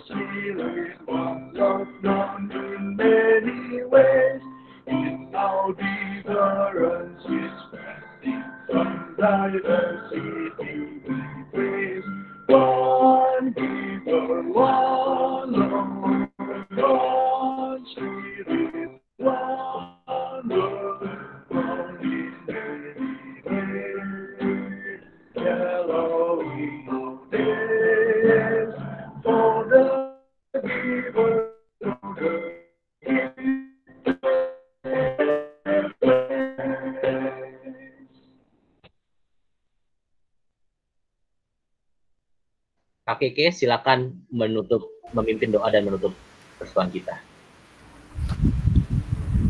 Mari kita menutup ibadah kita, mari kita satu dalam doa. Bapak dalam surga, kami sungguh bersyukur di tengah kondisi uh, mungkin adik-adik kami ada yang lagi fokus kuliah online sambil juga mempersiapkan beberapa hal terkait pelayanan mereka secara online uh, di PMK masing-masing. Saya bersyukur ketika Tuhan boleh menolong setiap kami bergairah untuk bersama-sama hadir di PMKJ Selatan dan Barat pada hari ini. Bersyukur juga ya Tuhan untuk kehadiran abang kakak staf yang juga boleh hadir untuk boleh memaparkan berbagai hal, keindahan di balik interdenominasi. Betapa kami sungguh mengucap syukur di tengah kondisi kami uh, terpisah secara jarak, nggak bisa tatap muka. Tapi kami bersyukur bahwa Tuhan yang hadir boleh menolong kami saling terkonek satu dengan yang lainnya. Dan bahkan di tengah kondisi seperti ini, biarlah kami boleh semakin menghayati uh, makna dari interdenominasi ya Tuhan. Dan kami sungguh sekali lagi mengucap syukur ketika Tuhan boleh menolong setiap kami hadir, menolong setiap kami juga dicerahkan uh, beberapa hal terkait pandangan interdenominasi. Dan saat ini juga Tuhan kami mau bersatu hati mendoakan bangsa dan negara kami di tengah kondisi uh, pandemi COVID-19 yang uh, terjadi di mana-mana dan termasuk juga di uh, negara kami Tuhan. Uh, satu sisi mungkin kami bersyukur ketika kesempatan-kesempatan seperti ini, mungkin waktu kami rehat sejenak, waktu kami juga akhirnya bisa quality time bersama keluarga. Waktu kami juga memikirkan ulang terkait pelayanan, terkait diri, terkait tentang perkuliahan ataupun panggilan hidup. Tapi Tuhan jujur, uh, satu sisi juga kami uh, sedih, kami khawatir, kami takut. Kami nggak tahu Tuhan kapan uh, masalah pandemi ini akan berakhir. Kami nggak tahu secara pasti juga kapan uh, vaksinnya akan tersebar ke seluruh dunia Tuhan. Kami sungguh sedih dan tiap hari seolah ketika bangun mungkinkah ada pengharapan, mungkinkah ini semua uh, selesai terjadi Tuhan. Tapi kami mau bersatu hati, kami mau berdoa karena uh, dunia ini bukan uh, dikontrol oleh uh, pandemi COVID-19 ini, tapi kami mau mengimani bahwa dunia ini dikontrol oleh pribadi yang hidup, pribadi yang kepadanya kami mau mengenal, kami mau menyembah, yaitu Engkau ya Tuhan. Kami mau mengimani bahwa dunia ini dikontrol oleh Allah, Allah yang sepenuhnya memegang kendali, Allah yang sepenuhnya uh, berkuasa atas hal-hal yang sedang terjadi, kebobrokan, banyak rasa kehilangan, banyak rasa kekhawatiran, Allah mengontrol dan uh, Allah tahu apa yang terbaik untuk kami. Tapi Tuhan kami juga mau bersatu hati oleh karena itu berdoa di tengah kondisi seperti ini secara khusus mendoakan uh, bangsa negara kami ya Tuhan. Kami bersyukur di tengah kondisi seperti ini, bersyukur ada 81 pasien yang telah sembuh dari penyakit COVID-19 Tuhan. Uh, kami juga bersyukur pemerintah terus melakukan berbagai hal uh, terkait uh, terus uh, mensortir berapa banyak pasien untuk juga mengecek uh, keadaan seluruh warga negara Indonesia. Kami bersyukur dan di tengah kondisi itu juga Tuhan kami juga sedih mendengar kabar bahwa uh, dari lap, uh, ada sekitar 1.500 kasus, bersyukur 81 yang sembuh, tapi juga kami sedih ketika mendengar bahwa sudah hampir uh, seratusan lebih orang-orang yang meninggal ya Tuhan. Ya Tuhan kami berdoa kiranya orang-orang yang ditinggalkan, Tuhan yang berikan mereka damai sejahtera, Tuhan yang berikan ketenangan, Tuhan yang berikan uh, perlindungan ya Tuhan. Dan uh, kami juga berdoa untuk setiap uh, tenaga medis, uh, baik itu dokter, baik itu perawat, baik itu ambulan yang suka uh, antar jemput pasien, semuanya Tuhan. Tuhan kiranya tolong mereka Tuhan untuk juga terus bersandar, berharap kepadamu, Kau yang juga terus jaga lindungi mereka ketika mereka menghadapi pasien, biarlah uh, mereka boleh menjadi uh, orang-orang yang hadir menyatakan pengharapan dan kasih Tuhan kepada uh, pasien yang saat ini masih dirawat. Dan biarlah pasien, uh, setiap pasien yang masih dirawat juga ya Tuhan uh, yang hampir kurang lebih mungkin sudah seribuan ini biarlah Engkau yang berikan mereka uh, damai sejahtera hmm, kami teringat bahwa hati yang gembira adalah obat dan biarlah uh, mereka merasa tidak sendiri, biarlah mereka boleh merasa sukacita kegembiraan melalui uh, tenaga medis yang hadir ya Tuhan. Uh, dan melalui juga pemerintah yang mereka lihat semangat di dalam menangani kasus demi kasus. Tuhan kiranya Engkau yang boleh pulihkan uh, setiap orang yang uh, sedang sakit. Dan Tuhan kiranya Engkau juga boleh tolong setiap warga negara Indonesia juga yang mengkarantina uh, diri di kos ataupun uh, rumah masing-masing. Uh, kiranya Engkau juga tolong setiap kami berikan kami damai sukacita berikan kami juga untuk tetap uh, fokus melihat uh, kepada Engkau ya Tuhan. Uh, bukan hanya terus uh, melihat kepada kasus demi kasus yang membuat kami khawatir. Tapi tolong kami Tuhan untuk terus berserah dan tolong Tuhan terus sadarkan kami bahwa dunia ini hari demi hari memang nggak akan semakin indah, tetapi Tuhan sendiri berkata dalam firman-Mu dunia ini hari semakin hari semakin hancur. Dan tolong kami ya Tuhan untuk menghayati hal itu. Tolong kami untuk melihat bahwa rasa sakit itu nyata, bahwa kematian itu nyata. Tapi tolong kami Tuhan untuk menghadapi itu, uh, mengingat kebenaran-Mu ialah uh, Engkau yang akan memulihkan kami, Engkau yang akan membangkitkan kami kembali seperti Engkau ya Kristus yang telah bangkit dari kematian dan kiranya pengharapan kebenaran itu boleh menolong kami hidup tetap dengan sukacita, hidup tetap boleh memancarkan kasih uh, semangat kepada orang-orang sekitar kami dan Tuhan Ha, kami juga bersatu hati berdoa untuk adik-adik kami yang mungkin di kosan sendirian, yang mungkin sulit untuk mengontrol diri, sulit untuk menjaga kekudusan hidup. Kiranya Tuhan yang juga boleh berikan mereka hikmat, kebijaksanaan. Tolonglah hmm, teman-teman hmm, mereka uh, baik di PMK mereka, baik uh, kelompok kecil mereka boleh saling mengingatkan Tuhan untuk boleh uh, memiliki manajemen waktu yang baik, untuk boleh terus menjaga kekudusan hidup di tengah kondisi sendirian di kosan. Dan kalaupun mereka harus kuliah online dan uh, berbagai hal stuck ngerjain di kosan, kiranya Tuhan Engkau juga boleh tolong adik-adik kami untuk boleh uh, diberikan damai sejahtera untuk tidak terlalu stres dengan berbagai hal yang uh, mereka bisa kerjakan di kosan. Tapi uh, biarlah Tuhan yang berikan rasa enjoy ya Tuhan. Dan biarlah uh, sepanjang hari di kosan mungkin uh, mereka punya waktu-waktu yang efektif. Bahkan boleh mengenal Engkau bahkan juga boleh melayanimu ya Tuhan. Ya Tuhan kami juga uh, berdoa Tuhan terkait pemerintah juga uh, menangani kasus ini. Bersyukur pemerintah uh, pemerintah pusat dengan pemerintah daerah saling bekerja sama, saling mengkoordinir uh, satu dengan yang lain terkait beberapa daerah yang mungkin sudah di lockdown, beberapa beberapa juga uh, daerah yang uh, sudah memutuskan untuk tidak menerima uh, setiap orang yang akan mudik dari Jakarta mudik ke daerahnya. Dan biarlah Tuhan uh, tolong berikan hikmat kebijaksanaan uh, baik pemerintah pusat pemerintah daerah di dalam setiap keputusan yang diambil boleh terrealisasikan uh, secara tepat uh, dan uh, itu boleh membantu untuk memutuskan rantai penyebaran virus ini ya Tuhan. Dan Tuhan berdoa juga untuk uh, kebijakan juga uh, luar negeri terkait untuk nggak uh, melarang WNA untuk datang ke Indonesia dan uh, walaupun itu pasti bakal menyulitkan, tapi biarlah uh, Tuhan juga yang boleh tolong segala sesuatunya regulasinya berjalan dengan baik dan Tuhan kami juga teringat dengan uh, masalah perekonomian yang pasti ini juga membuat khawatir. Uh, khawatir pemerintah, khawatir juga beberapa uh, orang-orang uh, yang harus uh, mungkin uh, kehilangan pekerjaannya ketika dia harus menjadi uh, wira swasta Tuhan. Tapi berdoa kiranya Tuhan yang juga boleh tolong untuk pemerintah memikirkan hal ini dan bersyukur memang pemerintah sudah memikirkan baik pemerintah pusat atau pemerintah daerah dan biarlah mereka Tuhan tolong untuk boleh diberikan hikmat dalam mengelola keuangan yang ada selama masa-masa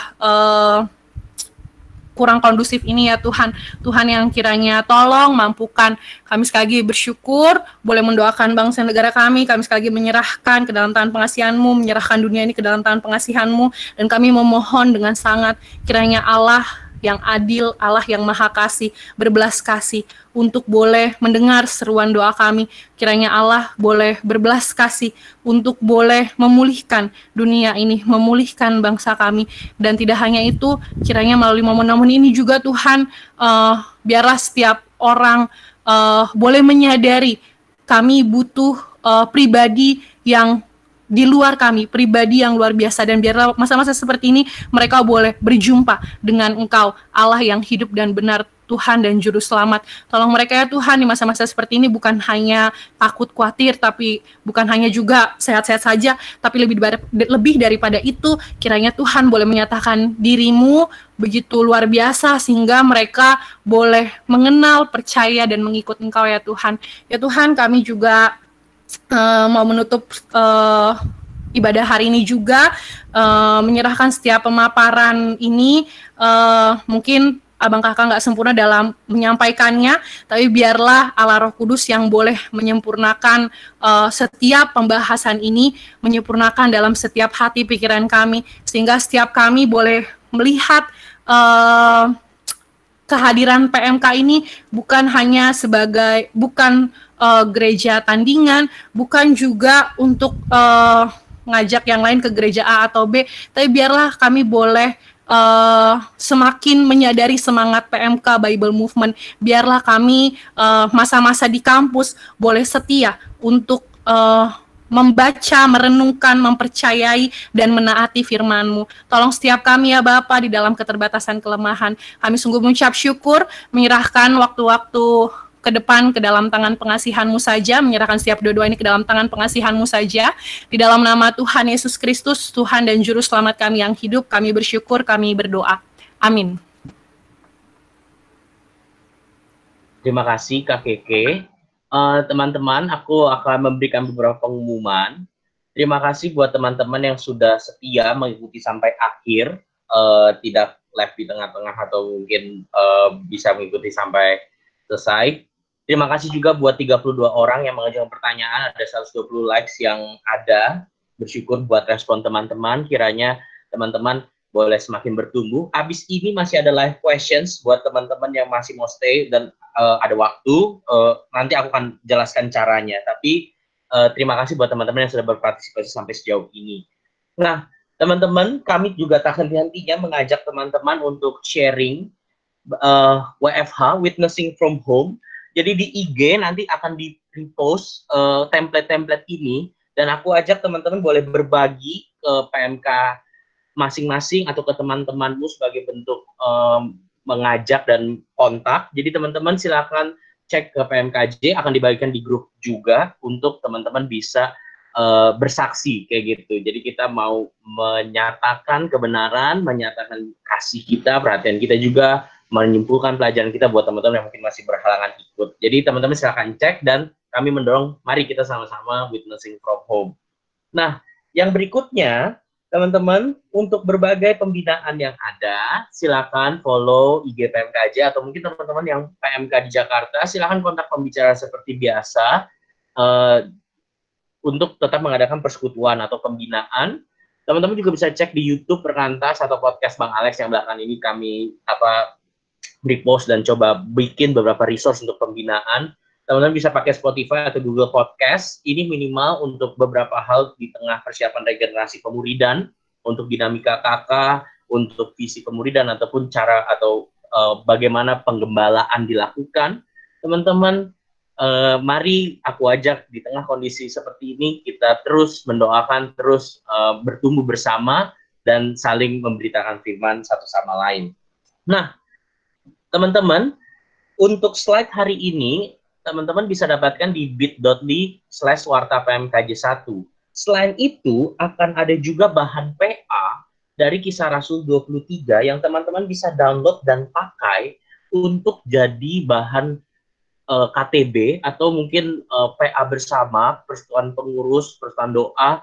Teman-teman bisa pakai uh, bahan tersebut kayak gitu. Kami ini melanjutkan pembahasan kisah Rasul yang di PMKJ. Jadi ntar nanti tinggal ke bit.ly slash warta PMKJ 1, teman-teman bisa download bahan PA-nya, template tadi, dan juga nanti PowerPoint-nya dari uh, persekutuan hari ini. minggu depan kita akan persoalan doa wilayah, persoalan doa di hari dan jam yang sama. Kalau misalnya ada perubahan, nanti bisa cek di IG dan di jarkoman yang diberikan. Kita sudah coba beberapa bentuk dua minggu terakhir ini. Kemarin bentuknya PA bersama, hari ini bentuknya pemaparan dan tanya jawab. Minggu depan kita mau persetujuan doa bersama. Jadi kalau teman-teman kita uh, dengan harapan kita bisa sama-sama terus di kontak dan teman-teman bisa memikirkan dapat ide atau mungkin bagaimana yang cocok atau bagaimana bisa memulai membina terus jemaat di dalam keterbatasan pertemuan tatap muka atau fisik yang ada. Jadi silakan feel free to follow PMK Jakarta dan bisa menemukan info-info berikutnya.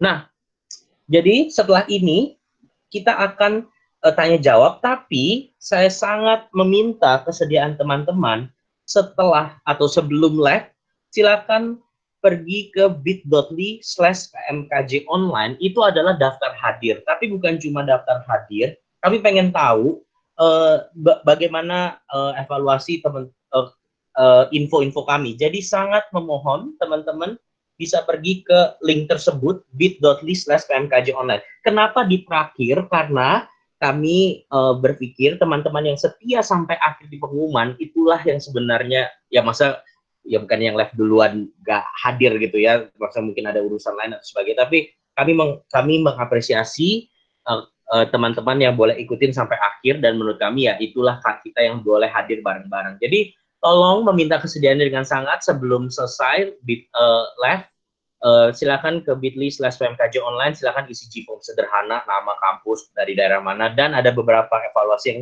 kami ingin dengar dari teman-teman terkait dengan info persekolah online ini. Oke, teman-teman, itu aja. Saat ini kita akan ada live Q&A. Teman-teman, uh, silakan boleh yang sudah nggak bisa ikut, boleh silakan uh, live, nggak apa-apa. Tapi sekali lagi jangan lupa isi. Uh, terima kasih buat kesediaannya teman-teman boleh hadir hari ini. Nah, uh, buat teman-teman yang bersedia stay, aku akan lanjutkan live Q&A questions. Aku akan tampilkan uh, aku akan bacakan aja pertanyaannya dan aku boleh minta kesediaan abang kakak menjawab ya. Uh, pertanyaannya ini, teman-teman, sorry, selain itu kalau teman-teman merasa ada yang mau bertanya, kalian bisa um, uh, chat di grup chat gitu ya. Nanti aku coba baca. Tapi ini aku bacakan dulu sisa pertanyaan yang salah satu top 6 tadi yang juga masih ada kayak gitu ya. Pertanyaannya seperti ini uh, Bangka bagaimana menyikapi uh, gereja yang menganggap interdenominasi itu campur eh, campur-campur sehingga PMK itu menjadi tidak penting atau uh, tidak jelas. Sebab ada yang berpendapat interdenom itu dibutuhkan karena dulu gereja sedang tertidur. Saat ini gereja ada gereja yang menyatakan sedang bangun dari tidurnya sehingga interdenominasi tidak lagi relevan. Bagaimana menanggapi hal ini? Gereja yang mengajarkan PMK tidak penting karena tidak jelas denominasinya, interdenom dianggap mencampurkan ajaran, dan tidak relevan karena itu hanya gereja dulu waktu interdenominasi, waktu gereja sedang tertidur. Sekarang ada gereja yang sedang bangkit. Boleh minta kesediaan Bang Niko untuk boleh memberikan respon. Bang Niko masih dengar? Masih. Oke. Boleh Bang mencairkan ada pernyataan itu uh, eh, PMK tidak penting karena denominasi campur-campur ajaran dan tidak relevan karena itu bagi dulu zaman gereja sedang tertidur. Silakan, Bang. Oke, okay. yang pertama uh, tadi uh, lebih kepada pemahaman bahwa uh, PMK bukan membangun suatu denominasi atau aliran pengajaran baru. Jadi PMK sesuai dengan apa namanya visinya adalah menghasilkan murid Kristus dan menghasilkan murid Kristus itu uh, tentu kemudian kita bangun uh, uh, Uh, firman Tuhan menyatakan bahwa belajar firman Tuhan, hidup bagaimana dibentuk oleh firman Tuhan, demikianlah kemudian kita membangun uh, menjadi menjadi murid Kristus. Jadi bukan membangun suatu uh, pengajaran baru dan juga bukan campur-campur. Jadi kita hanya belajar apa yang dikatakan oleh Alkitab. Nah, uh, kemudian yang yang kedua uh, itu pemahaman uh, kemudian para church. Jadi apa sebenarnya yang disebut gereja? Kemudian saya saya sampaikan gereja dalam pemahaman gereja Alkitab menyatakan ada dua. Jadi yang pertama, apakah kita satu gereja uh, ya kita satu gereja di dalam Matius dalam pengakuan Petrus ketika Yesus mengatakan di atas pengakuanmu itu di atas batu karang itu akan kudirikan gereja maka semua yang berdiri di dalam pengakuan bahwa Yesus Kristus adalah Mesias adalah gereja. Dan gereja dipanggil kemudian untuk menjadi murid Kristus, untuk bertumbuh menjadi dewasa, untuk bertumbuh menjadi uh, apa namanya uh, uh, menjadi serupa dengan Kristus dan panggilan itu tidak dibatasi oleh sekat-sekat lokal gereja, tetapi seluruh umat percaya dipanggil untuk itu. Jadi uh, tidak tidak uh, uh, uh, benar bahwa kemudian PMK itu adalah tidak diperlukan lagi sebagai gereja, sebagai tubuh Kristus, Kristus sebagai gereja universal, kita semua dipanggil untuk terus bertumbuh menjadi dewasa, menjadi uh, serupa dengan Kristus. Nah, yang kedua, uh, ada kemudian pemahaman local church di dalam ketika berbicara umpamanya jemaat Korintus, jemaat Efesus, itulah local church. Nah, dalam hal itu kita berbeda-beda. Kita sudah ada di dalam local church masing-masing. Dan di dalam local church juga kita dipanggil untuk kemudian uh, dipanggil untuk uh, bertumbuh. Jadi sama, uh, baik local church maupun gereja secara universal kita semua dipanggil untuk itu. Nah, penamaan para church hanyalah untuk membedakan kemudian bahwa ada gereja secara institusi dan ada ada kemudian para church itu kan berjalan beriring dengan gereja. Jadi uh, bukan berarti kemudian uh, apa namanya uh, para church ini tidak lagi di, diperlukan ketika gereja yang uh, sudah bangun. Nah, kalau kemudian saya tanya lagi, gereja yang sudah bangun itu gereja mana? Nah, ini pertanyaannya. Jadi kita semua dipanggil untuk uh, apa namanya uh, seluruh umat percaya yang dalam satu gereja semua dipanggil untuk bertumbuh menjadi dewasa. Saya pikir itu. Kak Vivi boleh memberikan respon Kak untuk pertanyaan itu apakah interdenominasi itu campur-campur ajaran dan kemudian dianggap PMK tidak penting atau bagaimana melihat relevansi interdenom ketika rasanya itu mungkin dulu waktu gereja lagi tertidur, tapi sekarang ada gereja yang sudah bangun, jadi tidak relevan lagi interdenom. Kak Vivi boleh memberikan tanggapan? Silakan Kak. Uh, keunikan uh, Rokris dan PMK Interdenom itu akan terus relevan karena fakta di lapangan orang Kristen terbagi-bagi dalam denominasi kecuali suatu saat nanti dalam mujizat besar Tuhan, seluruh orang Kristen tidak ada lagi denominasi.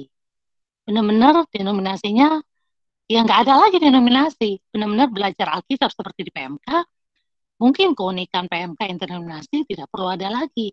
Tapi selama fakta di lapangan, orang Kristen itu berasal dari gereja-gereja lokal dengan denominasi berbeda, akan terus keunikan interdenominasi dalam pelayanan siswa dan mahasiswa itu mutlak ada. Karena siswa dan mahasiswa yang uh, hadir di sekolah dan kampus kita itu realitanya uh, berbagai macam denominasi. Jadi mau tidak mau interdenominasi menjadi keunikan. Nah itu dari Bang Sahat masih dengar? Bang Sahat boleh memberikan respon, Bang? Ya, Ray. Ya, silakan Bang. Oke. Ya, uh, saya pikir kalau apakah interdenominasi artinya gado-gado atau campur aduk teologi, tadi Bang Niko sama Kak Vivi sudah uh, menyampaikan, saya mungkin akan tanggapi yang kedua gitu ya. Apakah apakah PMK yang interdenominasi sekarang masih relevan? Saya kira tadi saya setuju juga sama apa yang Bang Niko katakan. Kalau ngomong siapa sih yang sekarang lagi tidur, siapa yang sudah bangun, saya pikir kita nggak bisa secara absolut mengatakan kalau semua gereja sudah pada bangun begitu seterusnya ya. Dan yang kedua saya pikir kita juga mesti kritisi kalimat-kalimat seperti atau pernyataan-pernyataan seperti itu. Jangan-jangan itu lahir dari satu satu apa ya satu semangat arogansi atau semangat uh, saya tadi pengen sharing ya tadi pagi saat dulu dari uh, Lukas 22 ayat 24 ketika murid-murid di situ bertengkar siapa yang paling besar di antara mereka gitu ya. Jadi saya kira memang ya kita mesti akui kita selalu punya kecenderungan untuk merasa uh, lebih besar, lebih benar dan seterusnya. Nah, saya pikir menyikapi statement-statement seperti itu ya kita pertama harus dengan rendah hati untuk uh, menegur atau sama-sama berdiskusi gitu ya. Apa yang dimaksud dengan gereja sedang sudah bangun gitu ya PMK sudah tidak lagi relevan. Kalau sampai detik ini gitu ya ada satu kenyataan atau fakta di mana kampus itu mahasiswanya pasti akan berasal dari berbagai denominasi. Saya pikir uh, selalu ada ruang gitu ya untuk untuk satu persekutuan yang punya semangat interdenominasi. Ya karena ya kalau kita, kalau kita setuju gereja masuk ke kampus maka akan ada berapa persekutuan gitu ya karena gereja ini pasti akan merasa sudah bangun ayo kita bikin di kampus UI misalnya ini juga sudah bangun, ayo kita bikin di kampus UI dan seterusnya. Saya pikir wah, itu pasti justru akan menjadi satu pesan yang sangat buruk itu kepada orang-orang uh, uh, yang belum percaya. Seperti itu Bang Rey. Thank you. Oke, terima kasih buat responnya. Terima kasih buat pertanyaan aku baca yang ini ya. Uh, Ari gitu ya, pacaran beda denominasi. Terima kasih Kak Vivi juga sudah memberikan jawaban singkat gitu ya. Uh, yang uh, Bang Gius sebagai hmm, apa ya kalau pacar ini kayak Bang Gius ini ya bisa memberikan uh, insight juga gitu ya pacaran beda denominasi bagaimana menyikapinya Bang Bang Gius boleh memberikan respon Aduh gimana ya Nah tapi saya punya pengalaman memang dulu satu teman di kampus waktu saya masih mahasiswa dia memang dari gereja yang gerejanya itu memang uh, tidak mempercayai baptisan gereja lain. Jadi kalau masuk ke gerejanya mesti dibaptis lagi. Lalu juga kalau pacaran uh, apalagi menikah itu harus sama yang satu jemaat dengan gerejanya gitu. Jadi gereja itu sebegitu tidak percayanya dengan apa namanya gereja yang lain gitu. Mungkin uh, mereka pikir Tuhan hanya bekerja melalui gerejanya yang yang paling benar begitu. Tapi tapi bersyukur teman saya itu kemudian uh, apa namanya melalui persetujuan mahasiswa dia lama-lama menyadari ya menyadari itu nggak benar uh, dan kemudian dia jadi pengurus aktif di persekutuan mahasiswa. Dan kemudian kami bersahabat lah. Sampai bersahab saking bersahabatnya waktu dia menikah dia minta saya jadi pendamping pengantinnya begitu. Nah uh, yang saya mau uh, bilang mungkin dari dari uh, dari uh, cerita ini sebenarnya ya uh, yang seperti yang Kak Vivi tadi di di chat sampaikan yang uh, bukan denominasi yang menentukan tapi apakah memang benar-benar uh, percaya kepada Kristus, benar-benar uh, beriman kepada Kristus itu yang menentukan. Jadi bukan bukan denominasi, bukan KTP juga tapi benar-benar ya iman kepada uh, Tuhan. Uh, kalau sedikit menam, uh, menambahkan yang se uh, sebelumnya tentang uh, kalau gereja udah bangkit, apa masih butuh para church begitu? Nah, kalau bagi saya sih para church itu nampaknya adalah satu memang sesuatu yang kebutuhan, kebutuhan uh, yang memang uh, dibutuhkan oleh oleh umat Tuhan begitu. Nah, kalau misalnya PGI PGI itu kan gereja, PGI itu bisa dibilang juga para church gitu. Jadi harus ada yang bukan gereja yang bisa mempertemukan gereja-gereja, misalnya begitu, ya. Jadi dan dan dan apa namanya dunia juga sudah mengakui pentingnya para church kehadiran para church untuk mengerjakan apa yang memang tidak mungkin dikerjakan oleh gereja. Ya. Mana mungkin misalnya PMKJ perkantas dikerjakan oleh satu gereja tertentu? Ya apakah akan akan mungkin akan tidak dipercayai oleh gereja yang lain, misalnya begitu. begitu juga dengan oke okay, kalau misalnya gereja sudah sudah sudah sudah bangkit dan bisa melayani mahasiswa, gereja mana yang mau masuk melayani mahasiswa? Kita mau mengikuti gereja yang mana? Gitu. Dan apakah itu akan berjalan PMK kalau dengan begitu? ya misalnya lah satu gereja kemudian masuk menangani pelayanan mahasiswa di sana seperti yang sudah terjadi di berbagai kampus ada gereja yang terlalu karismatik ada yang gereja yang terlalu apa namanya uh, reform begitu kalau bisa dibilang reform dalam tanda petik begitu. Dan kemudian hasilnya nggak baik kok begitu. Kalau gereja itu benar-benar mewarnai dan menguasai hasilnya nggak baik nggak baik begitu. Dan gereja yang lain juga pasti akan akan kecewa begitu. Wah persetujuan kampus sudah ditangani oleh gereja tertentu. Kira-kira begitu. Terima kasih. Ray Ray. Iya iya silakan. Uh, lihat ya para church karena pemikiran para church itu hanya seperti PMK para church itu kan sebenarnya uh, secara luas Tahukah teman-teman LAI juga adalah bagian dari para church? Coba bayangkan kalau tidak ada LAI, masing-masing denominasi bikin Alkitab sesuai dengan denominasinya. Itu bagaimana? Jadi harus tetap ada para church. Jadi salah satu contoh para church adalah uh, eh, LAI, penerbit Alkitab, sehingga tetap Alkitab itu ya berdiri di atas semua denomina, uh, denominasi. Saya pikir sih catatan kecil aja itu untuk memahami apa arti para church. Oke, thank you. Terima kasih Bang Yus, Bang Niko. Uh, ini aku di chat, uh, Bang Ruben bisa share ini menanggapi acara beda denominasi ya. Dan ternyata yang uh, mengusulkan nama Ruben adalah uh, Magdalena Bening. Uh, jadi saya jadi penasaran ya, uh, Bang Ruben ada yang mau nambahin? Oke. Cek, cek. Silakan Bang Ruben. Ya ampun. Ya, eh Oke, ini dari ini ya. Pertanyaannya Arianto ya, pacaran. Beda dominasi itu menyikapinya gimana Bang? Sering terjadi persekutuan berujung mau apa-apa larang. Justru eh, ya bersyukur ya dengan dengan dengan uh, adanya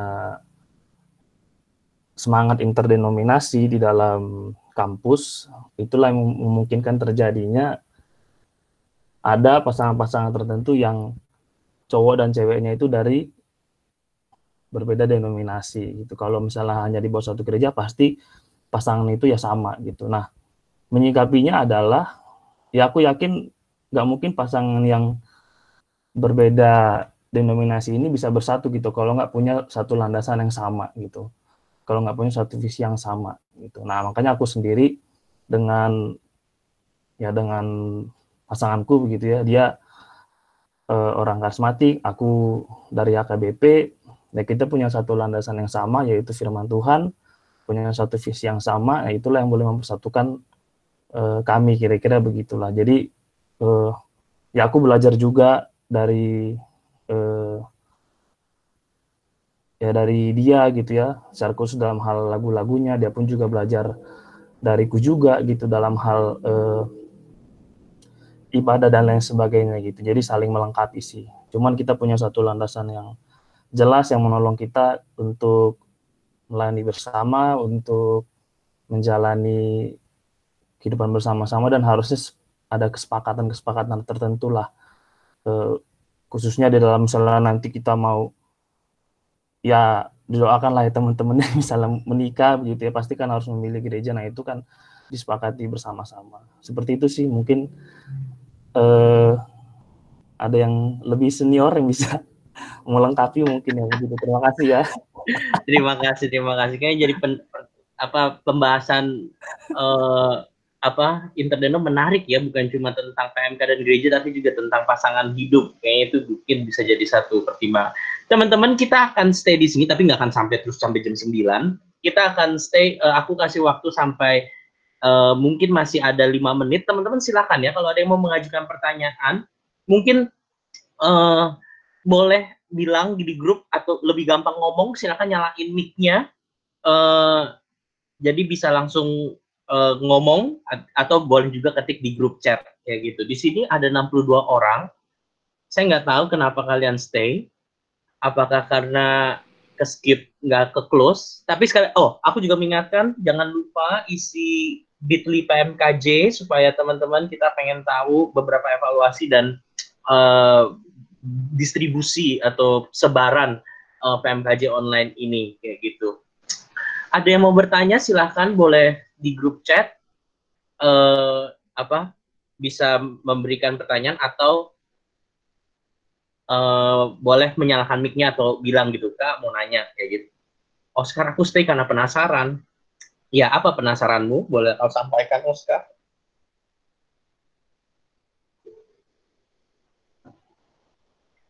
Oke, aku aku coba lanjut ke beberapa pertanyaan yang masih masuk, tapi mungkin uh, di bawah ya, kayak gitu. Uh,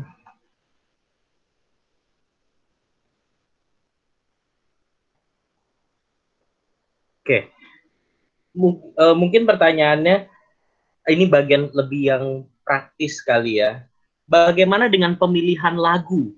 Pemilihan lagu sering kali menjadi masalah yang dikaitkan dengan satu denominasi. Nah, ini tadi tentang ibadah ya. Bang Sahat masih uh, apa? Masih on? Masih dengar kan? Boleh sharing Bang, Bang Sahat? Pemilihan lagu. Ya, oke okay, Bang Rey. Silakan. Ya, uh, di PMKJE kemarin sempat uh, salah satu isu ini juga muncul, tapi saya pikir sikap kita adalah uh, berhenti untuk melabelkan lagu-lagu tertentu itu produk-produknya gereja tertentu gitu ya. Misalkan, oh ini lagu karismatik, oh ini lagu orang reform, oh ini lagu orang katolik dan seterusnya. Saya pikir uh, salah satu pembicara himnologi dulu pernah mengatakan salah satu warisan atau kekayaan dari gereja adalah lagu-lagu sebenarnya. Dan itu bukan cuma lagu dari gereja uh, uh, denominasi tertentu, tapi dari banyak sekali denominasi yang uh, memang ada di dunia ini begitu. Jadi saya pikir uh, sikap kita adalah uh, kita harus membedakan mana lagu yang dalam tanda kutip yang pertama, apakah ajarannya benar, sehat gitu ya, atau tidak gitu ya. Saya pikir ada banyak lagu-lagu ya kalau kita uh, secara mengeneralisir gitu kadang-kadang lagu-lagu yang dianggap pengajarannya kurang tuh lagu-lagu dari kelompok karismatik. Saya kira tidak juga. Ada begitu banyak lagu-lagu yang uh, lahir dari orang-orang yang bergereja atau teologi karismatik yang saya pikir sangat sangat baik begitu ya. Jadi sikap pertama adalah bagaimana kita bisa memilah mana lagu yang uh, apakah ini sesuai dengan apa yang kita ajarkan atau tidak. Gitu ya. Lalu yang kedua, uh, saya baru ikut satu kuliah intensif tentang uh, worship structure. Itu menarik sekali pembicaranya kasih. Sebenarnya kalau kita melihat dan mengamati seluruh lagu-lagu uh, yang sangat banyak itu, kadang kadang-kadang dikotomi kontemporer sama lagu him tuh sangat sempit sekali gitu ya. Dia mengatakan sebenarnya spektrum lagu rohani itu dia lebih lebih setuju pakai kata spektrum. Jadi bukan dikotomi ya. Eh, him atau kontemporer, pop atau pop atau him seperti itu ya. Tapi spektrumnya banyak. Misalkan apa? Ada lagu-lagu tertentu yang memang cocok untuk tujuan pengajaran gitu. Jadi lebih kepada purpose-nya. Kita ini lagunya eh, tujuannya untuk apa? Apakah lebih kepada didaktik, pengajaran atau memang lebih kepada devotional? gitu ya atau adoration seperti itu. Jadi bukan cuma pop atau kontemporer, tapi itu spektrumnya banyak. Ada lagu-lagu yang temponya lambat, ada lagu-lagu yang sifatnya personal atau yang komunal gitu. Jadi spektrumnya banyak. Jadi yang kedua seperti itu kita harus memahami purpose uh, dalam liturgi ini sebenarnya tujuan kita apa. Maka kita akan memilih lagu yang sangat banyak itu sesuai dengan tujuan uh, liturgi atau tata ibadah gitu ya. Dan yang berikutnya adalah saya pikir hati-hati dengan favoritisme gitu ya. Wah, karena kita suka karena kita mungkin dididik atau besar dalam budaya pop, maka kita lebih cenderung suka lagu-lagu pop dan kita tidak suka lagu-lagu uh, himne atau lagu yang lagu-lagu yang cukup tua, yang baiknya panjang dan seterusnya. saya pikir uh, kita butuh semuanya gitu ya. uh, jadi sikap yang ketiga saya pikir hati-hati sama favoritisme, tetapi belajar untuk melihat betapa kayanya warisan yang gereja berikan, salah satu lewat lagu rohani dan bagaimana kita bisa menikmati manfaat yang paling besar gitu ya, dari warisan itu. Jadi bu, jadi bukan cuma dari uh, satu denominasi, tetapi bagaimana kita bisa uh, punya satu discernment, kita bisa melihat mana lagu yang baik, lalu kemudian kita bisa nikmati itu dan kemudian juga bisa memakai itu untuk membangun jemaat gitu ya, dalam konteks memuridkan uh, jemaat di kampus kita. Thank you. Oke, okay, thank you buat uh, Bang Sahat. Aku kembali ke grup chat kali ya, karena lebih baik yang live, yang pertanyaan. Sorry, ini karena banyak komen-komen, jadi aku sambil apa scrolling down. Uh, mungkin pertanyaan tadi ya, ada pertanyaan tentang denom yang termasuk interdenom atau terus akhirnya berkaitan dengan pengakuan iman rasuli. Mungkin uh, boleh maksudnya uh, mungkin dari Bang Niko mungkin boleh nyalain mic mungkin kasih penjelasan yang lebih utuh Deno pengakuan iman rasuli dan sebagainya. Untuk secara khusus mungkin lebih tajam membedakan esensial dan tidak esensial. Bang Niko? Oh halo Bang Niko? Halo halo halo. Ya boleh ya. mungkin uh, review ulang gitu lebih lengkap apa ya kalian maksudnya uh, di satu sisi pengakuan iman rasul itu gimana kaitannya dengan menentukan esensial dan gak esensial dan kaitannya dengan denom yang ya, mana yang interdenom sekalian gitu. sekalian nanya si El uh, jawab si Elda jadi bukan soal sekarang gerejanya apakah masih menyebut dalam ibadahnya pengakuan iman rasuli atau tidak. Tetapi di dalam sejarah gereja, kemudian di dalam pergumulan gereja, kita mengucap syukur, kita sangat-sangat mengucap syukur bahwa di dalam sejarah sebenarnya seluruh gereja pernah mempunyai satu pengakuan iman Oke, okay? yang didasarkan kepada Alkitab itulah yang disebut credo ecumenical, oke, okay? bahwa semua tadi seperti yang dikatakan oleh Kak Vivi tadi, uh, uh, by gereja timur bahkan by gereja timur maupun gereja gereja barat, seluruh gereja jauh sebelum reformasi itu pernah mempunyai satu pengakuan iman yaitu uh, pengakuan iman rasuli pengakuan iman Nisea, pengakuan iman Kalsedon. Itulah isi semua pengakuan iman itu, itulah inti dari ortodoksi. Itulah inti dari uh, uh, tadi hal-hal yang kita sebut tadi, hal-hal pokok dari uh, pokok iman Kristen. Jadi uh, uh, kalau tadi dijelaskan uh, uh, siapa yang dimaksud denominasi, denominasi adalah yang yang menerima konten bukan soal menyebut di dalam ibadahnya.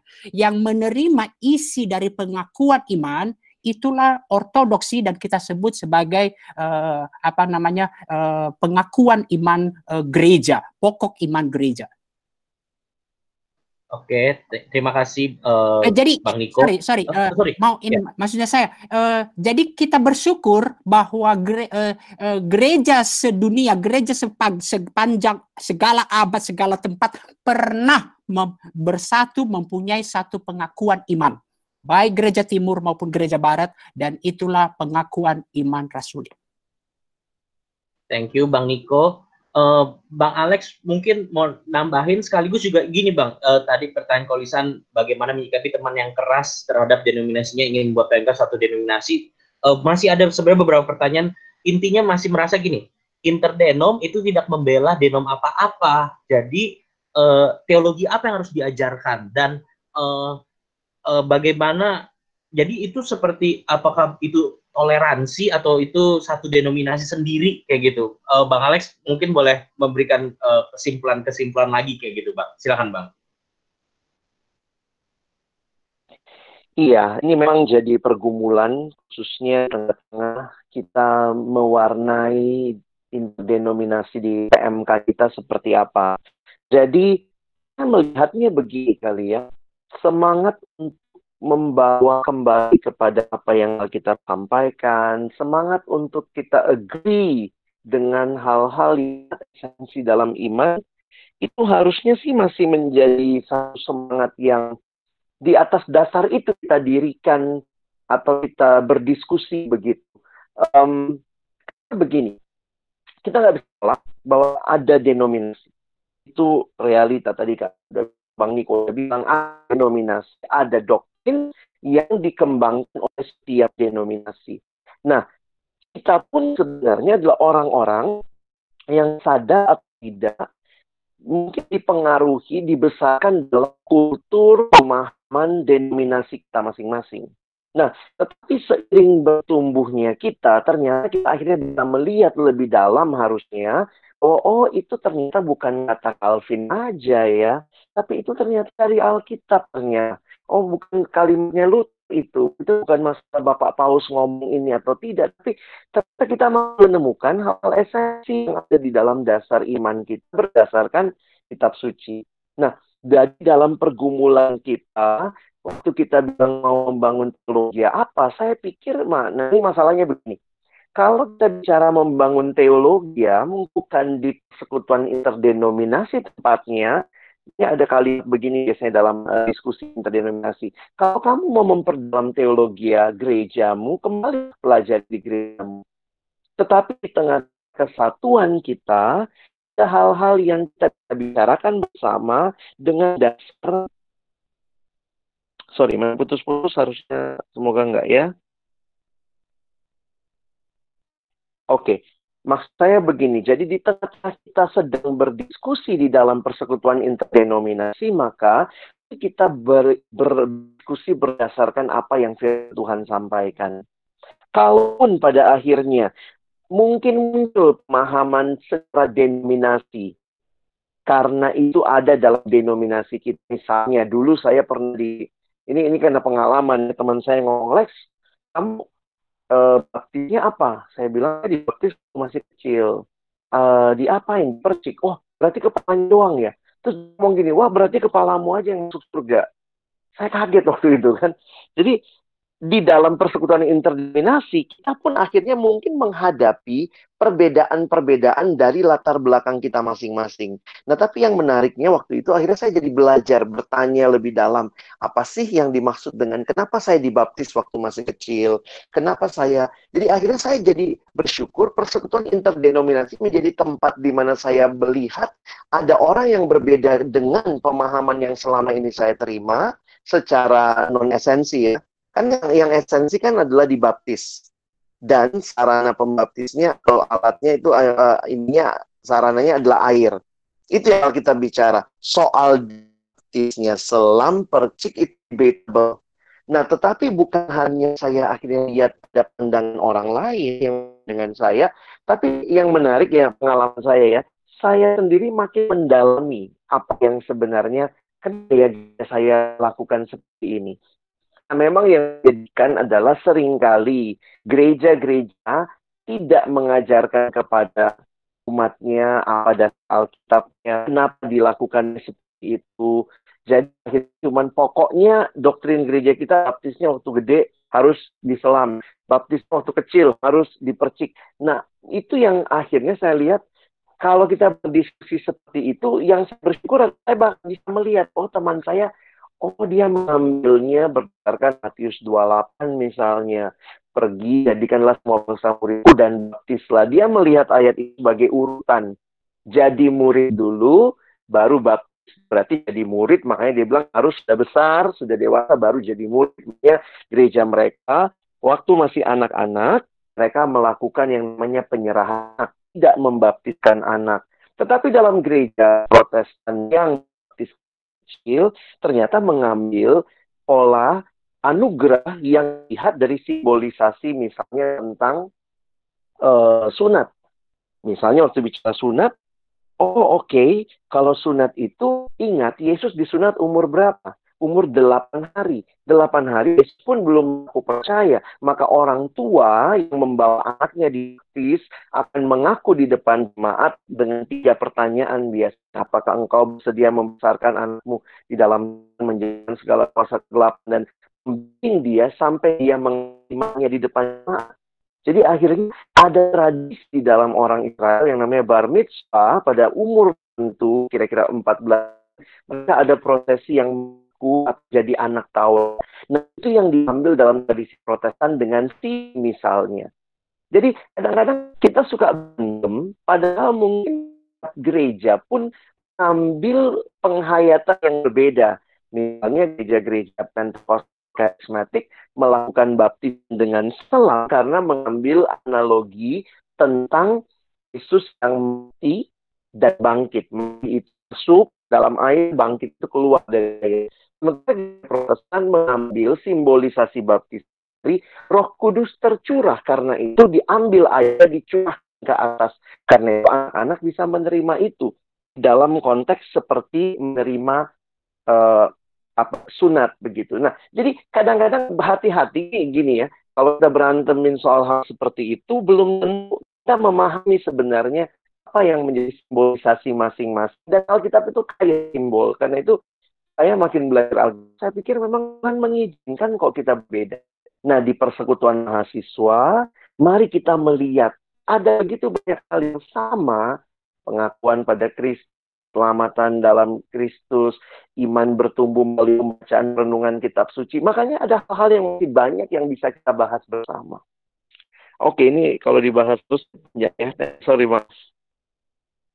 Oke, nggak apa-apa. Thank you, Bang Alex. Uh, teman-teman, thank you buat uh, yang stay. Uh, terima kasih. Uh, kupikir kita uh, bisa menyudahi pertemuan kita. Uh, kalau ada pertanyaan, feel free buat kontak DM masing-masing, Bang Alex, Kak Vivi, Bang Niko, Bang Sahat, Bang Argius. Uh, kita mau tutup dalam doa. Uh, sebelum sekali lagi mengingatkan teman-teman, terima kasih yang stay sampai akhir please ngisi bit.ly slash PMKJ online, itu menolong kami bisa melihat persebaran info, teman-teman bisa dapat persekutuan online ini dari mana, dan kiranya boleh, itu juga menolong kami uh, tetap uh, tahu gitu apa yang harus di, diusahakan, diperjuangkan ke depannya. Uh, boleh minta Bang Gius, Bang Argius, uh, memimpin kita tutup dalam doa. Baik. Baik, mari kita bersatu di dalam doa. Bapak dalam surga, terima kasih ya Tuhan untuk kesempatan yang baik. Kami uh, boleh membahas tema yang sangat penting bagi pelayanan mahasiswa dan kami berdoa ya Tuhan seturut dengan apa yang Tuhan doakan di dalam Yohanes 17.